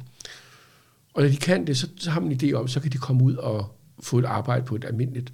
Det virker bare ikke særlig godt. Det, mod, det modsatte, det virker meget bedre. At hvis, jeg Ud med det samme. hvis jeg drømmer om et job, så er det bare ud med det Ja, samme. ja. Men det skal være på et job, jeg gerne vil have. Ja, Det er meget vigtigt, ikke bare et tilfældigt job, men et job, jeg drømmer om. ja. Og så så, får har jeg- du recovery-orienteringen igen, Ja, ikke? og så får jeg al støtten ude på det job. Mm. Det vil sige, at der følger støttepersoner. I stedet for, at de støtter mig ind i nogle sociale miljøer uden for samfundet, mm. Ja, så får jeg den støtte ude Ja. på arbejdspladsen. Ja. Så det vil sige, ude i Føtex for eksempel, hvis jeg nu bruger det som eksempel, der har de garanteret en to-tre mennesker, som kommer fra øh, kommunen og støtter op om, at folk klarer sig godt på, i Føtex. Og det, og det kan bare være at være til rådighed for en snak. Mm. Det kan bare være det. det er altså virkelig godt. Ja. Det, er det, vi, det er det, vi øh, vil have. det vil vi have mere af. Ja, Og det er også øh, et, et paradigmeskifte, som det hedder. En del af det her Ja. skifte, ja, at man går fra train then place til place then train. Ja. Hurtigt ud ud på det ønskejobbet, Ja. og så give fuld støtte på jobbet. Men jeg tænker også for alle, der arbejder der i øvrigt, altså, at det må da også være rart lige at få, få paren sat lidt ned, eller sådan, Nå okay, så kan Ja. jeg også fortælle, at jeg var deprimeret Yes. her sidste efterår, yes, ikke? yes, yes. Og jeg er på nogle piller, eller whatever tabu der måtte være. Du har så ret. Vi har jo arbejdet målrettet med det her i nogle projekter, hvor vi, hvor vi fik ansat medarbejdere med brugererfaring. Det vil sige sygeplejersker eller socialrådgivere. Peer-to-peer, er det sådan noget? Ja, noget af den stil, ja. Syge, som, som selv havde haft psykiske vanskeligheder, Ja. men var kommet så helt eller delvist. De blev så ansat på hospitalsafdelinger, mm. som det hed medarbejdere med brugererfaring, men det er en form for peers-to-peer. Mm. Peers. Det viser sig jo, at de her peers havde brug for, at der var tydelige arbejdsbeskrivelser. De havde brug for, at der var tydelige beskrivelser af forventningerne til mm. dem. De havde brug for at vide, hvornår man skulle mødte, og hvornår man sluttede, og de havde brug for feedback fra arbejdsgiverne om, når der var noget, der var gået godt. Mm. De havde brug for mange ting. Så det lavede man for dem. Men det lavede man jo ikke bare for dem, det lavede man jo også for alle de andre ansatte, der var på det sted. Og de blomstrede Så op. blev det meget bedre, ja. De blomstrede op. Sygefraværet faldt. Ja. Også hos dem, som slet ikke havde nogen problemer. Ja, Altså, så, så det her, det er en meget vigtig pointe. Mm. Hvis vi laver noget særligt inde i den almindelige verden, så kommer det alle til gode. Ja.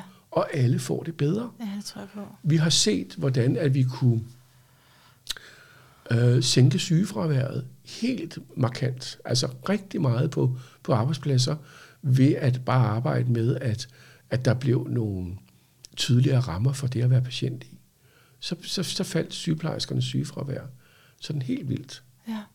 Så jo, der er Ja. det er en win-win det her. Ja, fordi ja. Ja. Det, når du siger, så tænker jeg på, at øh, net- netop inden for det her menneskeområde, så er det jo, kan det tit føles, altså, det, det er uafgrænset, defineret mange gange, ikke? og det vil sige, at din samvittighed kan påtage sig mere, end den måske egentlig skal. Ja, Så derfor er det rart med de der rammer, det kunne jeg Jamen, godt det er jo forestille rart. mig. Altså, hvis du, Ja. hvis du Det er det her, jeg skal. Man kan jo heller ikke vide, hvad man skal. Mm. Altså, i, jeg har startet op på mange jobs, hvor jeg vil sige, introduktionspolitikken var svøm eller drukke. Ja. Men det er, jo, det er en fuldstændig vanvittig introduktionspolitik. Man kan jo bare fortælle mig, hvad er arbejdsbeskrivelsen, hvad forventer vi af dig? Ja. Og vi skal nok sørge for at fortælle dig, når det går godt. Ja. Og, og når man så flere gange om ugen får ros og anerkendelse af sin arbejdsgiver, så blomstrer man jo op. Det er det. Altså, Ja, og føler, hvor svært, at øh, man hvor svært det. kan det være, mm. om jeg må spørge? Mm. Altså, det er jo ikke raketvidenskab. Forventningsafstemning, ikke? Forventningsafstemning er vanvittigt vigtigt, og, og anerk- en anerkendende kultur. Ja. Det er jo blevet meget mere almindeligt med anerkendende arbejdspladskulturer. Mm. Jeg siger ikke, det er almindeligt. Jeg siger, det er blevet mere almindeligt, end det Ja. var i gamle dage. Ikke? Ja. Ja. Så Men Det betyder så meget for vores trivsel. det betyder så meget Ja. for arbejdsgivernes bundlinje, fordi Ja, også det. det er reduceret sygefravær. Jo, klart. Enig. Ja. Så øh, Okay, Finn, altså, der er jo så meget i den her bog. ja, Hvad hvis jeg nu havde st- startet med at spørge dig, nu vil du svare her til sidst, ikke? Øh, Hvad vil du helst tale om i den her? Altså, jeg ved godt, at vi ikke kan nå så meget mere, men bare sådan, hvad er egentlig sådan, når du selv tænker tilbage på, nu der også har sikkert været en meget lang og krævende skriveproces, hvad er det så egentlig? Har du et yndlingskapitel, eller? ja. Yndlingsemne? Mit egne ord, det at finde sine egne ord, det er Ja. mit yndlingskapitel. Hvad Øh, kapitel er det? jeg tror, det er kapitel 2 eller 3. Okay. Øhm, men, men grund, jeg kan, mens du bladrer, kan jeg lige prøve at forklare, hvorfor det er mit, hvorfor det er mit yndlingskapitel. Ja, tak. Fordi at, at sproget, det sprog, vi har til rådighed, er utrolig vigtigt for det at komme sig, eller ikke komme sig. Øh, problemer bor i sproget. Løsninger bor også i sproget. Og det kan godt lyde meget mærkeligt, men det er faktisk rigtigt.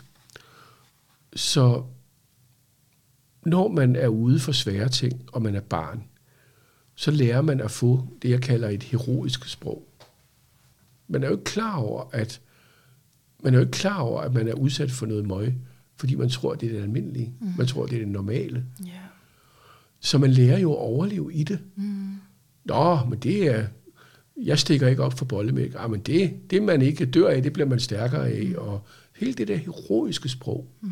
som jeg kalder det, hvor ah, men det, det er ikke noget, det er ikke noget, det klarer jeg let, og alt det der. Ikke? Mm-hmm. Det, det fik jeg med mig som barn, et heroisk sprog. Det gør alle børn.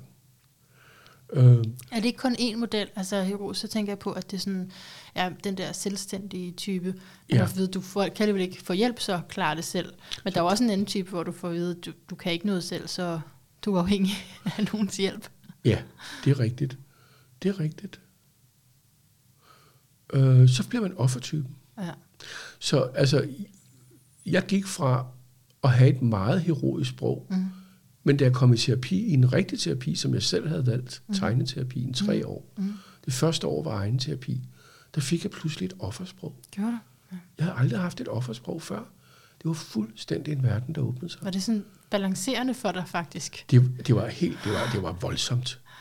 Pludselig at begynde at tale om de savn og Ja. de traumer, jeg havde med mig, Ja. og græde helt uhemmet Mm. i mange timer, Mm. flere gange om året. Mm. Det var helt vildt. Jeg har aldrig prøvet det før. Der havde du bare lukket ned og klaret den. jamen, du kan, jo, du, kan jo, du kan jo godt lade være med at mærke sådan noget. Ja, Altså, ja det kan man i jo. terapien handler det jo om, altså hvis det en, i det her tilfælde var en god terapi, hvor det handlede om at mærke, Mm. jamen så handler det jo om, så, begynder, så kan man jo pludselig mærke det, at, man, Ja. at der er noget, der, der er derinde. Ja. Men der er rigtig mange mennesker, som bliver efterladt i et offersprog af terapeuter. De får lov til at komme ind i offersproget, men de bliver ikke guidet ud af offersproget igen. Og det mener jeg er lige så forkert, som ikke at have noget offersprog. Hvad er så vejen ud? Jamen det er jo at, at få et sprog for det at være et helt menneske. Mm. Ja, Mm. jeg var et offer, men jeg var faktisk også en overlever. Mm. Og jeg har faktisk fået noget af mine betydningsfulde andre, som ingen andre har fået. For eksempel var der mange i min klasse, som jo alle sammen boede hjemme hos far og mor, der fik øretæver derhjemme, eller indenfuld. Jeg er aldrig blevet slået. Mm. Der er aldrig nogen, der har slået mig, altså af Ja. de voksne. Så pludselig, på nogle områder, var jeg jo også mere heldig, Ja, end dem, der boede hjemme. På det perspektiv, ja. Ja. ja, ja. Øhm, Hvad hvis man har gjort noget, for har lyst til at spørge dig? Øh, Altså, hvad hvis man selv er skyld i noget? hvad tænker du på? På et eksempel. Jamen, øhm, oh, my life story. Nej, men altså, der er jo mange eksempler. Altså, um, jeg synes i hvert fald, det er noget af det, der er sværest at komme over, det er, når jeg har en skam i forhold til, at jeg har gjort noget, og ikke at bare nogen har gjort noget med mig, men jeg ved godt, graver man dybere, så er alting i led med hinanden, ikke? Jo, det ved du også, kan Ja. jeg høre. Altså, så det her med at skamme sig er jo også et sprog. Ja, Skammens sprog. ja, Hvor man vender ting indad, som det hedder. ja. Hvor man bebrejder sig selv og skammer sig. Mm. Og det er jo også et sprog at være fanget i. Det ligger meget tæt op af det heroiske sprog. Fordi så, men man klarer det alligevel. Man skammer sig, men man klarer det alligevel. Og, og, og, og man kan sige, at hvis man skal forbi skammens sprog, så er man jo også nødt til at finde ud af, at det er skammens sprog. Og ikke bare sproget, der er sådan. Altså, de mennesker, som har fået at vide, at der var noget galt i deres hjerner, Ja. og derfor blev de psykisk syge, Ja. de har bare troet, det var jo, sådan var det jo. Mm. Nu fi- finder de pludselig ud af, at det er bare en fortolkning af det. Man Ja. kan fortolke det helt anderledes. Ja. Så får de pludselig en, bare en valgmulighed. Nå, det kan også være noget andet end noget inde i ens hoved. På samme måde kan man sige, hvad du end skammer dig over, hvis det er dig, men når vi snakker om det, ved jeg ikke, men hvad man end skammer sig over, mm. så kan man jo godt være sin egen voksne ven. Ja. Og så kan man bede den voksne om at tage stilling til, er, er det rimeligt, at jeg skal skamme mig over det? Ja. Det, kan, det, er jo en, det er jo det første forsøg på ligesom at reflektere Ja. over rimeligheden i, at man skammer sig. Det er ikke ens betydende med, at man, selvom man så finder ud af, at det er urimeligt, man skammer sig, så kan man bare holde op med at skamme sig. Lige præcis. Fordi de Og det er derfor, jeg får er lyst til at spørge, fordi ja, det er et virkelig godt svar. Ja. Og ja, det resonerer meget til det, jeg sådan har fundet frem til flere gange før. Ja. Men der er jo, vi kender jo det med, at, at der kan være sådan forskellige figurer, eller forskellige sider, dele af dig. Ikke? ja, det er der jo. ja. Det er så, så den ene er jo den voksne, der sagtens kan se, øh, jamen Ja. det var jo fordi, du har jo sådan og sådan, ikke? Jo. du troede så, så lidt på dig selv, Ja. eller øh, havde Ja. den her identitet, ikke? Ja, stod i den her situation. Og en anden side, der er stadig lige synes, den er stadigvæk at det var ærgerligt, at man og- gjorde sådan. ja, lige præcis. Og, og øhm, det er nogle gamle mønstre, dem har vi med os fra barns, barns ben af. Jeg har stadigvæk mine gamle mønstre med mig, men de, jeg bliver ikke så fanget af dem i dag, som jeg gjorde tidligere, fordi jeg, hvad skal man sige, man kan også give skammen et navn. Mm. Altså, du kan, du kan kalde skammen øh, et, et pigenavn eller et drengenavn. Du kan døbe skammen. Mm. Og så kan du begynde at tage dig godt af skammen. Oh, fint. I stedet for at vi have den væk, Aha. så kald den til dig. Ah, meget fint. Ja. Nu bliver det lidt sp- spooky det her, men øh, Nej, det er terapeutisk, ikke? Altså, Ja, det er terapeutisk, Det, det og, minder mig øh, om, om te, ja, en terapiform, simpelthen. Er, Ja. det også, er det også inden for det systemiske, det du tænker på den måde? ja, det er lidt det narrative Det univers, narrative, hvor mm. man giver forskellige dele af sig, Ja. forskellige navne og personer og, mm. og, og, og selvstændige liv. Mm. Øh, og så kan man jo så kan man jo kalde sin skam frem, og, og hvad, hvis, hvis, øh, hvis han hedder Niels, Mm. altså, det, det, det, jeg har ikke det problem i dag. Jeg har haft skamproblem, det har jeg ikke mere. Nej. Men lad os sige, at Det jeg synes havde... jeg også, jeg kan se på dig. Altså, du er simpelthen så lysende og glad Okay, at ja. se på. Tak for det. ja. Så, øh, men, men, men sagen er bare den, at Du kan eksternalisere det på den måde. nej, at du er nødt til at være... Du, først er du nødt til at være bevidst Ja. om, at du skammer dig. Mm. Dernæst er du nødt til at tage stilling til, er det rimeligt, at jeg skammer mig? Mm-hmm. Altså, der kan jo godt være noget skam, der er rimeligt nok. Ja. Men meget af skam er helt ude i skoven. Ja. Altså. Øh, men det er jo ikke ens betydende med, at du kan holde op med at skamme dig. Nej. Men så kan du starte en proces, der handler om at måske begynde at anerkende dig selv noget mere. Ja. Systematisk. Skriv 10 ting ned hver dag, som mm. gik godt i dag. Mm. Altså, sådan startede jeg for mange år siden. Og Gjorde du det? ja, ja, det var, det var førstehjælp. Var det en terapi? Der, altså, var det, Det, det, var, det var i lyset af den systemiske Okay. okay. øh, uddannelse, jeg fandt ud af, at Mhm. hold da op, hvor er du hård ved dig selv. Mm-hmm. Du har hele tiden fokus på dine egne fejl og mangler, og det du gør galt. Mm. Så bevidst begyndte jeg at flytte fokus, Mm. fordi der er sådan en grundregel, der hedder, det du fokuserer på, får du mere af. Ja. Det er en meget vigtig grundregel, den er meget banal. Men du kan bevidst gå ind og fokusere på det, du lykkes med. Mm. Og når du har gør det vedholdende nok, så kommer det til at fylde mere og mere. Mm. Og, og det her skammeri kommer til at fylde mindre og mindre. Altså, det er jo meget low budget, ikke? Øh, det kan Ja. alle gøre. Men Det er, hvad man lige har råd til. det har alle råd til. Men, øh, men i terapi handler i virkeligheden meget om, og i virkeligheden også at holde op med at skamme sig. Ja. Altså, det, det er det, terapi også handler om. Ja. Ej, så godt. Så dit svar var, øh, det var i forhold til at skrive med sine egne ord. Var det det at finde dine egne ord? Ja, du skal altså udvikle din eget sprog, dine Udvikle egne dit eget ord. sprog. Ja. Og, og, og, og hende, der ikke skammer sig, Mm. hun har jo også, hun skal også have et navn. Mm. Og lad os kalde hende Pippi. Ja. ja. Hun sover med fødderne på hovedpuden, og hun Ja. siger, det har jeg ikke prøvet før, så det finder jeg let ud af. Mm. Sådan er Pippi. Mm. Så, så, så der er både hende, der skammer sig, og så er der hende, der ikke skammer sig. Mm. Og så har man pludselig noget at forholde sig til. Mm. Find, det, det er meget, meget vigtigt at finde sit eget sprog og sine egne ord. Mm. Og, og begynde med det, jeg kalder mere øh, noget i selvfortællinger. Mm. Har du børn egentlig? Ja. Okay. Jeg har øh, to biologiske børn og to til. bonusbørn. Okay, sådan. Ja, eller rettere fire bonusbørn. Ja. ja. Alle sammen er der bonus i. Jackpot. Ja, der er jackpot i dem alle sammen, men der er to af dem, jeg er biologisk far til, ja. og så er der fire, hvor jeg har boet sammen med deres mor i, i, en, i en årrække. Right. To kvinder. Ja. ja. Det, jeg har størst skam på, det er, hvordan jeg har været over for mine børn. Okay. Eller ikke har været. Ja. Kan du genkende, at det er ømt? Ja, ja, ja det er jo det ømme punkt. Ja. Altså, det er jo det ømme punkt. Og det er så utrolig vigtigt, at børnene kan ikke bruge den skam til noget. Nej, det er det. Altså, øh, de kan ikke bruge det til noget.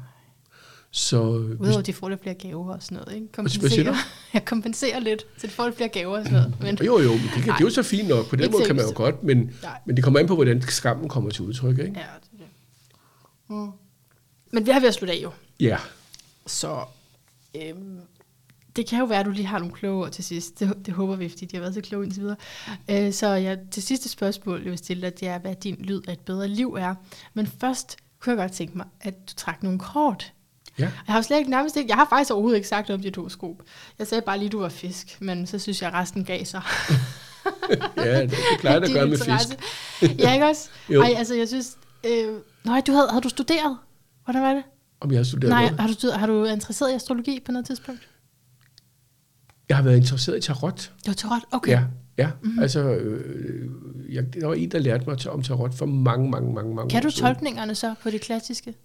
Ja, men jeg kan dem ikke, men jeg kan, øh, altså, jeg, jo, jeg har været igennem det der wait, tror jeg, det hedder. Ja. ja. Det var, fordi jeg kunne godt finde de kort i stedet for. Det, hvis det var. Meget. For jeg er nemlig ikke så god til, øh, jeg bliver usikker stadigvæk i tolkningerne af tarot. Hvis du det, må du godt. Nej, det gør ja, vi. Ja, ja. Du trækker ikke selv sådan dagligt, eller noget? Nej, nej, nej. Ikke længere? Nej, altså, jeg, jeg, jeg, altså hvis jeg har noget, jeg er meget i tvivl om, og hvor jeg ligesom bliver ved med at kredse rundt om, så kan jeg godt finde på at trække kort.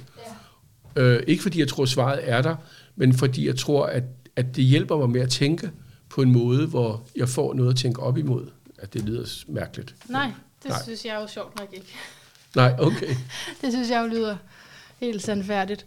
Uh, og også som den rigtige måde, det skal bruges på. Ikke? Fordi apropos det med at være en op eller 100 op, så kan det jo også uh, forstås sådan med sådan noget her, sådan noget sandhedssyriske, ja, en der kan forudsige fremtiden. Og det er jo det, det er også passé. Ja, ja. ja i den grad. Det, det, det har ikke noget med det at gøre. Hvor mange kort skal jeg trække? Eller? Jamen, øhm, eller, øh. ja, hvad skal vi gøre? Altså, du skal jo først stille spørgsmål. Så vi kunne jo, altså det skal vi jo lige høre først. Nå, ja. så jeg skal stille hvad, spørgsmål. Ja, det kunne jo godt være et eller andet med sådan, hvad der sådan, ah. skal ske for dig nu, eller hvad ja, du selv sidder jeg skal, øh, jeg, jeg, jeg, jeg er så småt gået i gang med at skrive min næste bog. Er du det? Ja. Ved du, hvad den hedder? Nej, den, okay. den, den, øh, den hedder, øh, jo, den, den, arbejdstitlen er Kriser og vendepunkter. Ej. Øh, det er sådan en, en bog om kriser, og om det at komme sig fra kriser. Fantastisk. Øhm, så, så det er arbejdstitlen. Mm. Men jeg, det er kun i de indledende faser. Så. Ja. Men det kunne jo være, at spørgsmålet var noget med, hvad jeg skulle være opmærksom på, ja. når jeg skulle skrive den bog. Ja. For eksempel. Genialt. Ja. Ja, lad os gøre det. Jamen, øh, kan, kan du ikke trække tre, måske? Jo. Så, og du blander og det hele, og, og så, så tolker du lige selv også. Okay. Fordi jeg, jeg, jeg er meget sikker på min astrologiske, men ikke på tarot. Der er jeg stadig er der, meget... Men du har jo flere sæt kort, kan jeg se. Ja, ja, men jeg dyrker det også. Ja. Men jeg tør ikke gøre det for andre, fordi nej. jeg føler mig ikke sikker. Nej, nej. Men nu er jeg sikker sammen med dig, ikke? Okay, det har du i hvert fald. nu skal vi se, nu tager jeg tre kort. Ja. Så må vi se. Og, og hvordan skal, altså, er det noget med, om de ligger retvendt eller omvendt, eller hvad? Det kan man jo spille men, med, men hvad gør du? Nej, det gør jeg ikke. Nej, jeg er nej. heller ikke glad for det. Fordi så bliver det nemlig, så kan det godt blive lidt overtro. Uh, da, da. Det var nogle... Er du gode? Ja, altså, der er jo ikke nogen kort, nej, der er dårlige. Jeg ved, nej. Men det var godt nok nogle hæftige kort. Er det hæftige? Ja, så hvad har vi her? Vi har fem bager, og vi har to svær, og djævlen. Ja, Sådan. hold ja. da op. Det var da nogle meget dramatiske kort. Øh, ja. Så svært, det har jo i hvert fald med kommunikation, ikke? Jo, svært det er kommunikation. Og bære, hvad er det? Jamen, det er følelser, og den der Ja. ser jo lidt ud som om, at der er noget, man vender sig væk fra, Ja, for at gå hen. Men du, prøv at høre, du skal skrive om kriser, Jamen, det er lige præcis det, jeg skal. Jeg skal jo skrive om kriser. så du skal Så nok det ned kunne, dårligt være, det kunne dårligt være mere illustrativt. altså, jeg, man kan jo godt se, at kriser er, er sådan noget som det her. Ja, møde djævlen der. Ja, Mm. og være linket til, til, til, altså det er jo nok, det kunne godt være en, en, et udtryk for en krise. Eller for, det, for, for krisebegrebet. Og måske også for, altså, hvis, de her, hvis det er lysterne, der står linket der, ikke? Mm. så skal du ned og møde noget dybt i dig selv, Ja, for at kunne for retfærdigt at kunne give det her, eller på en færre måde give det her videre til andre, så skal Ja. du møde en, en skygge af dig selv. en dernede. skyggeside. Ja, ja. ja, tror du ikke det? Jo. Jo, Ja. det er du da ret i. Det tror jeg, du har ret i. Ja, men altså, det er jo noget med, at jeg, skal jo, jeg er jo nødt til på en eller anden måde at beskrive den krise, jeg selv har været igennem. Ja. Altså, Ja. det har jeg jo aldrig gjort før. Altså andet end i et terapeutisk rum, i meget begrænset. Nu skal jeg pludselig øh, være sårbar omkring det. Mm. For det er jo ikke noget med sådan at... Altså, det er jo stadigvæk noget, der præger mig. ja. Så, så Men er det fordi, Finn, har jeg tænkt på, øh, er det fordi, at du er nået en vis alder, at du tør? Ja, det er derfor. Altså, jeg føler mig... Jeg føler mig øh, jeg har aldrig følt mig så f- sikker, som jeg gør i de her år. Mm-hmm. Øh, det er ret fedt at blive ældre. Hvad har du lært, som gør, at du kan føle dig så sikker og tryg nu? Jamen, altså, jeg har lært, at, at, at jeg et, et grundlæggende er god nok. Mm. Og, og øh, to, at jeg har nogle ekstremt stærke sider. Mm. Og de stærke sider passer rigtig godt på mine svagere sider i dag. Hvor mine stærkere sider tidligere måske var lidt sure på mine svagere sider. Så er mine stærkere sider i dag om, meget omsorgsfulde over for mine svagere sider. Ej, det er en god måde at sige det på. Ja. Mm. Men jeg skal i hvert fald, øh, som du siger, skal jeg nok omkring det her med djævlen her, der skal jeg, der skal jeg blot mig omkring den sårbarhed. Mm. Jeg skal jo ikke bare skrive sådan meget kognitivt om det. Jeg er også nødt til at gå ind i følelserne, ja. hvis jeg skal skrive om den krise, lange krise, jeg har været igennem i, i store dele af mit liv, kvæg min opvækst. Ikke? Jo. Og som jeg jo ikke er, det er jo ikke noget, der forsvinder. Jeg har bare lært at forholde mig helt anderledes til det i dag. Ja, og jeg synes det særlige er også, som, hvor meget du har givet. Altså, hvor meget du har udrettet. Ja, det er jo en del af det at rydde op. Mm. at, at, at når man at der er rigtig mange, som arbejder med omsorg, som i virkeligheden selv har brug for omsorg. Ja, Og det var også svaret på, hvorfor jeg holdt op med at være psykoterapeut. okay. Jeg ville hellere give mig selv det, Ja. jeg gav alle patienterne. Mm. Men der er heller ikke noget for, mere forfærdeligt. Måske det er stort at sige det, men det er ret forfærdeligt at sidde over for en terapeut, som ikke er der for sig selv. Altså Ja. hvor man måske ja. føler, at man er lidt på bekostning af noget. Ja. Altså, det er jo ikke Ja. rart. Det er Nej. ikke noget trygt rum Nej. egentlig. Nej, lige præcis. Det, Og så var det også noget med, at det her med at sætte sig i en ekspertposition over for Mm. et andet menneske, Mm. jeg brød mig heller ikke den rolle. Okay. Men det er sådan en anden snak.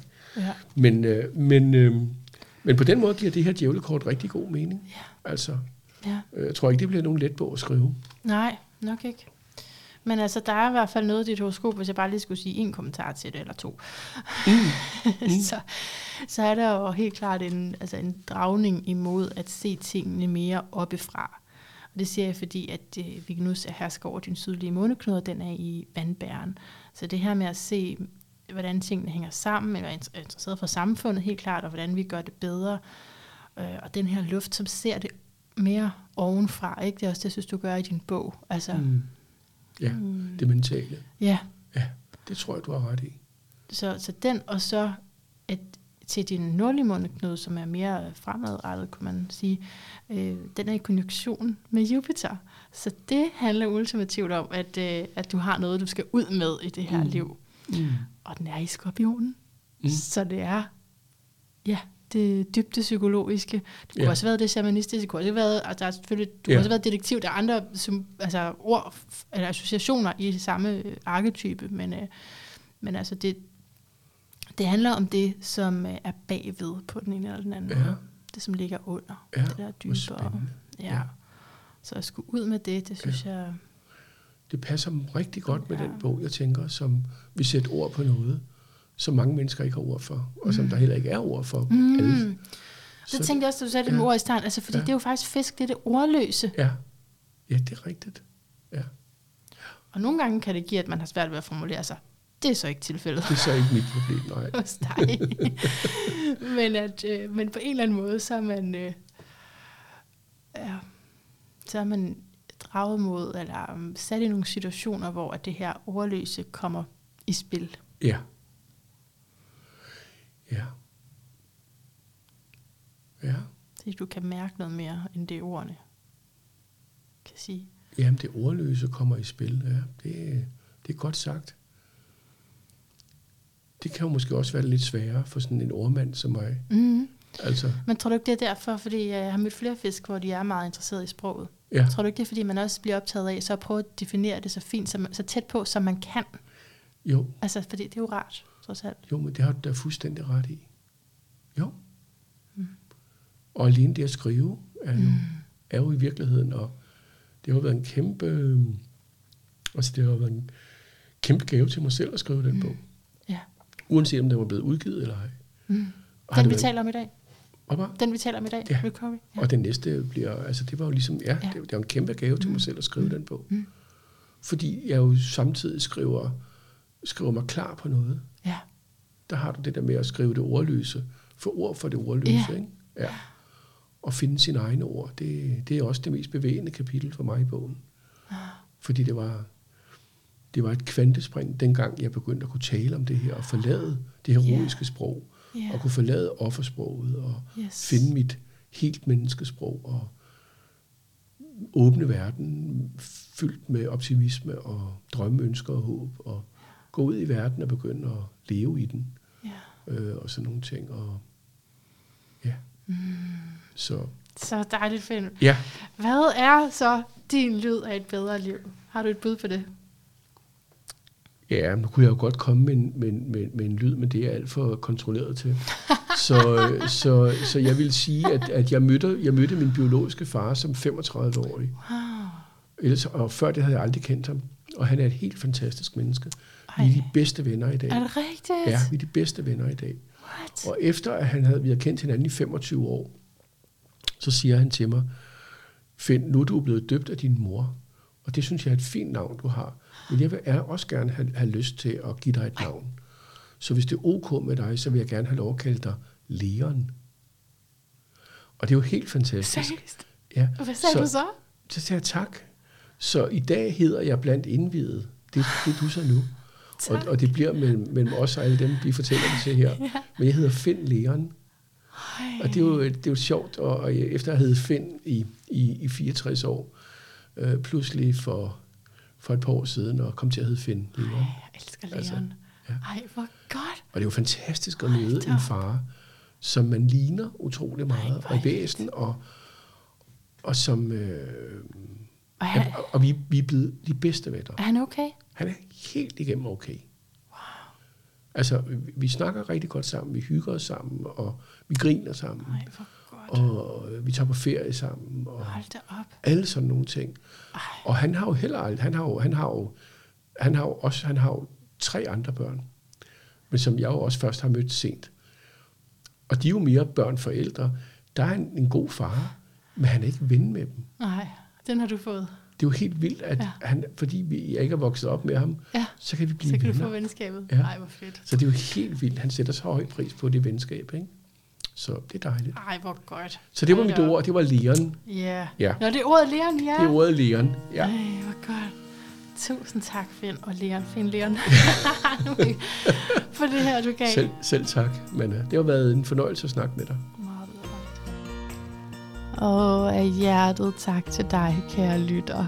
Wow, for et interview, for et møde. Ja, det synes jeg godt nok. Og så lige en øh, bemærkning her, efter vi, øh, ja, vi gik lige ud udenfor en tur sammen, øh, finder jeg, og øh, så sagde han, øh, jeg, altså han havde jo sagt før, at han ikke kunne finde sit fødselstidspunkt, så jeg det jeg sagde var kun ud fra selve den dag, ikke? Øh, så, så sagde han, jeg er jo forresten skytte i ascendanten. så sagde jeg, hvordan ved du det? Fordi det skal man jo ligesom bruge sit fødselstidspunkt til. Om det, han havde haft sit fødselstidspunkt, men han kunne bare ikke finde det længere. Og så var det lige, at der skete det, at jeg gik hjem og slog det op, sætter skytten i ascendanten den her dag, og kan så se, at så bliver han en tredje hus sol.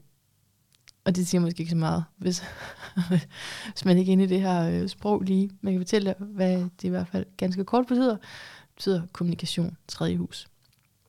Og det er jo interessant, når øh, vi har brugt en del tid på også at, at tale om øh, betydningen af ord, ikke? Og fortællinger, narrativ. Og, og han giver udtryk for, at det betyder rigtig meget for ham at øh, skrive som proces, øh, formidle, indsamle viden. He, helt det der øh, tredje hus kompleks, skulle jeg til at sige, men det, det lyder måske negativt. Det er jo egentlig ikke uh, talent, kan vi sige.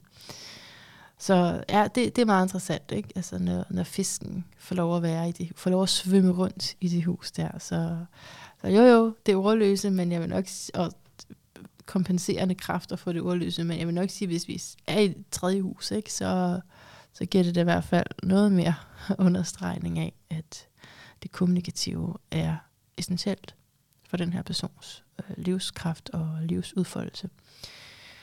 Alright, jamen jeg håber, at øh, du fik en masse med dig. Det håber jeg jo øh, hver eneste gang. Og øh, ja, jeg er kommet til at gøre noget, som øh, jeg er bange for, at jeg fortryder. Altså jeg fortryder det nærmest nu, men jeg, altså, åh, det er de der forskellige dele af mig. Ikke? Der er en del af mig, der fortryder det lidt. Men det kan den alligevel ikke helt slippe afsted med, fordi den kan godt høre, hvad alle de andre dele siger. så jo er rigtig nok. Ja, der kommer en længere random det næste uge. Jeg har besluttet. Jeg vil lige bruge uh, den her uge på at uh, skrive en ordentlig tale til dig, håber jeg. Det, nogle gange så skriver jeg noget, og så kan jeg ikke finde det, eller jeg en eller anden grund forkaster det, og så bliver det bare freestyle med de der ene afsnit. Og der kommer jeg så meget tær bagefter, altså simpelthen for pinligt. Øh, så, så jeg ville helst støtte mig til et eller andet papir. Så skal det lige være nogen, der står på papiret. Det, det skal også til. Nå, nej, så, så jeg vil sige noget mere om det der. Hvis du holdt ud så lang tid, øh, mine kringlede sætninger her, så øh, synes jeg lige, du skal vide, hvad det handler om. Og det handler om, at jeg er nødt til at pause den her podcast. Au, au, au, au. Au, au, au. ved, du, ved du hvad, øvrigt? Øh, en anekdote. Jeg, øh, jeg lytter ikke til særlig meget musik, desværre. Jeg vil ønske, at jeg havde en bedre musik. Jeg har en virkelig dårlig musiksmag. Øh, jeg vil ønske, at jeg kunne lytte til alt muligt og bare sige, ah fedt mand. Men jeg synes, jeg synes 90% af, hvad jeg hører, det er techno, og jeg hader techno. Øh, det, jeg forstår det ikke. Øh, og jeg, ja, nej, okay, det kunne tage meget lang tid. Det er en lang anekdote. Kort og godt. så har jeg fundet en sang, jeg godt kan lide. Øh, og det er bare, fordi det sker meget sjældent øh, måske to gange om året. Finder en sang, jeg faktisk godt, noget musik, jeg godt kan lide. Og den er selvfølgelig ikke ny. fordi at jeg er simpelthen så uaktuel, som man kan være altid. Øh, den hedder, skal vi se her, den hedder Rise Up. Ikke? Det er både teksten, og så er det den måde, hun synger den på. Sjovt nok, ja. Men jeg mener ikke bare, at det lyder godt, men jeg mener, at det er det er sådan, hvor jeg virkelig siger, ja, det er sådan, jeg har det. Altså, kan du det? Øh, altså, jeg, kan, jeg kan desværre ikke synge. Altså, alle kan jo selvfølgelig øh, sige, plimpe noget, men jeg, jeg kan ikke synge på den måde. Øh, på nogen måde.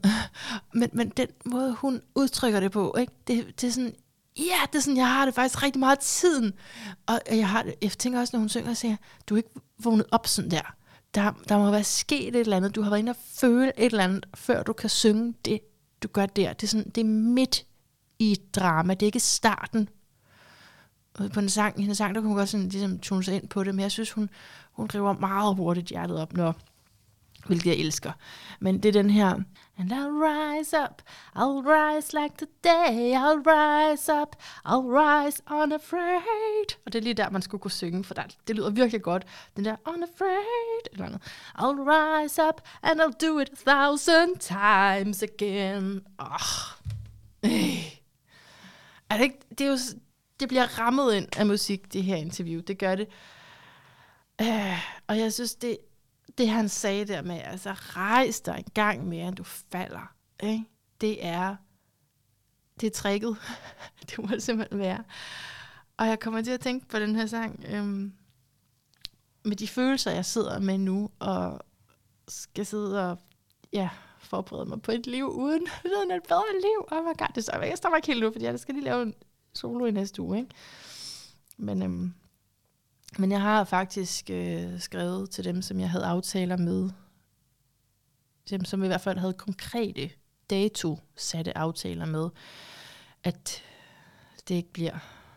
Og så er der jo nogen, der skriver, kan vi gøre det online, fordi så er det jo lettere for dig. Og ved du hvad? Kære lytter, jeg siger det jo til dig nu. Det kan vi jo godt. Men, altså, amen, det bliver så udvandet. Det gør det jo. Det kan vi godt. Men, men hvorfor skulle du så lytte til mig? Så kunne du lytte til så meget andet junk. Der bliver, altså, nej, nej, nej.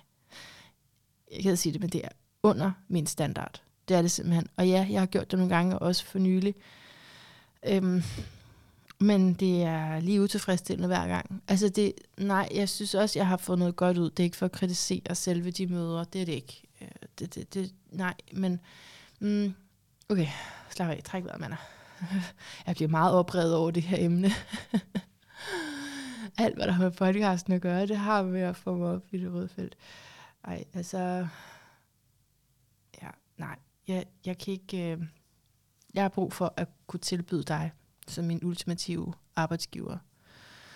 Det bedste, jeg kan, det er langt fra perfekt nogensinde. Ikke? Og det ja, mislykkes tit, og jeg får sagt noget pinligt, og jeg misforstår, eller der er alt muligt på spil jo. Så det er ikke fordi, jeg, det er ikke fordi, jeg bliver perfektionistisk, det er bare fordi, jeg synes, jeg kan, ikke, jeg kan simpelthen ikke mærke det samme. Jeg har jo en sensitivitet, det er noget, som vi, vi kan sige, det ligger til fisken. Vi kan sige, det måske særligt ligger til lotmusfisk. Vi kan sige, det ligger bla, bla, bla, alle mulige steder i horoskopet. Men det korte og lange er, at jeg er meget sensitiv over for energier. Så ja, hvis jeg gerne vil øh, på afstand af dem, jeg interviewer, så er det perfekt. For jeg kan ikke mærke lige så meget. Men øh, når jeg gerne vil have det her magiske til at opstå, og bare sådan, ja, så sats på, at det sker en gang imellem. Ligesom det gjorde med det her interview, synes jeg, med Finn. Virkelig, hvor der er de her tre komponenter, jeg plejer at sige. Jeg ved ikke, om jeg har sagt det med i podcasten før, men det er, øh, skal jeg, jo, det er, øh, det er for det første, at der, jeg får noget viden. Det er totalt egoistisk, det her. Jeg får noget viden ud af den anden, som jeg ikke vidste før, og som jeg kan gå og tykke over. Sagtens være, man også vidste noget af det før. Det er lige meget, så bygger det bare ovenpå eller ind i, eller udenom, men, men viden. Og så er der øh, det personlige møde, det vil sige, at jeg får lov til at komme ind. Mine spørgsmål bliver ikke afvist lige med det samme. Nu faktisk både i det her interview og også i andre interview, så har folk jo spurgt mig tilbage, og der kan jeg godt komme til at gøre det, som jeg siger nu. Jeg helst ikke, hvad folk gør. Øh, fordi jeg, der, jeg skal jo også lige varme op til, hvis det er et meget privat spørgsmål. Det skal lige være klar til. Jeg skal lige sådan, kan jeg, kan jeg det? Skal vi nu derhen? Ikke? Øhm, men, men altså som interviewer, der har jeg brug for, at jeg har en privilegeret adgang til at kunne stille ikke alle mulige private, altså ja, så det der med med private og personlige, ikke? men det er ikke sådan, det er ikke fordi, det skal være så ømt det hele. Så det, jeg er faktisk ikke særlig interesseret i at lave sådan nogle øh, person, altså sådan noget biografisk materiale. Det er ikke, det er ikke det, jeg brænder for. Jeg brænder for den her kombination af, at du lukker mig ind, at jeg må komme der ind og kigge. Og så den her viden. Så jeg synes, Finn er et fantastisk eksempel på, hvordan den, det personlige motiverer det, som man øh, ja, kultiverer viden og faglighed. Det synes jeg er virkelig fedt. Nå, og så den tredje, det er, at vi kan undre os sammen, blive forundret sammen. At både gæsten siger, nå okay, til intervieweren, fordi det synes jeg er en del af øh, moderne journalistik, skulle jeg til at sige, men det er måske så meget sagt, men så øh, interviewform, altså det, der gør det interessant, er, hvis gæsten også bliver lidt piret, så det ikke kun er ekspert, klaphat, udveksling, men at det er to mennesker, mm, altså, ja, med lige så store sjæle, lige så store hjerter, der sidder der og kommunikerer, og så kan den ene være mange skridt længere i den ene retning, og den anden har, er mange skridt længere i den anden retning. Men der er noget for begge parter at komme efter. Så naturligvis, og for langt det meste, så forundres jeg over min gæst. Og jeg synes, det fede er, når det begge sker, altså sker for begge parter. Nå. Ja. Så jeg, jeg elsker, jeg elsker virkelig at interviewe. Det gør jeg. Jeg elsker det hele, og den eneste grund til, at jeg er nødt til at tage en pause, det er money. Altså, det er simpelthen, at jeg har fået et arbejde, og det vil jeg gerne øh, beholde. og det kræver noget mere fokus, at det ikke har ikke, tidligere har det ikke været min stærke side, men lad os nu se, lad os nu se, ikke? Så jeg er i gang med at skære ned igen. Det, det sker jo, at jeg må skære ned på alt det frivillige, jeg har engageret mig i. Og ved at begrænse mig på den måde, så kan der, kan der komme noget rigtig godt i den anden ende. Så, så det satser jeg på, at øh, ej, det ved jeg. Jeg ved, at det er det værd. Men det er bare, det er bare hårdt lige nu, ikke? fordi jeg elsker lyden af et bedre liv. Og jeg har heller ikke med et ord nævnt, at decideret lugten, vel? Det er ikke det, du hører. Jeg hører, jeg hører og jeg siger pause. Det er det, vi siger. Vi siger, vent lige lidt. Ikke? Vent lige lidt. Og så ser vi lige. Det kunne jo også være, at de ringede for P1. Så var vi ikke i den her knibe, vi to. Vel? Nej, jeg har brug for, at det, øh, det er live interview, så der er ikke rigtig nogen øh, mellemvej der for mig. Det, jeg, jeg får jo også noget personligt, altså ja, det har jo lige sagt, at jeg elsker det ikke, men altså, så det jeg får ud af det personligt, er jo altså at møde i fuld figur det her andet menneske, og ikke bare på sådan en skærm. Nej, ja, nå, det har jeg fået sagt flere gange nu. Okay. Uanset hvad, ikke? så kommer vi op igen. Skal vi ikke aftale det? Vi kommer simpelthen op igen. Et ben for en andet, eller uden ben. Flyv op. Altså. Vi kommer op igen. Og vi høres ved næste uge. Jeg håber, du vil lytte med til den. Fordi det tænker jeg, det vil jeg tage meget alvorligt. og få lavet god forløbig afsluttende tale. Det var ikke slut, slut. Men der er, nej, pause. Pausetale. Ja. Alright. Tusind tak, fordi at du var med her. Og indtil vi høres ved igen, gentænk alt. Måske især, hvad recovery er for dig, det vil sige, hvad et godt liv i trivsel er for dig, hvad din drøm er. Hvad vil du gerne? Og lad os reflektere over det, ikke? Hvad vil du gerne? Hvad vil jeg gerne? Hmm.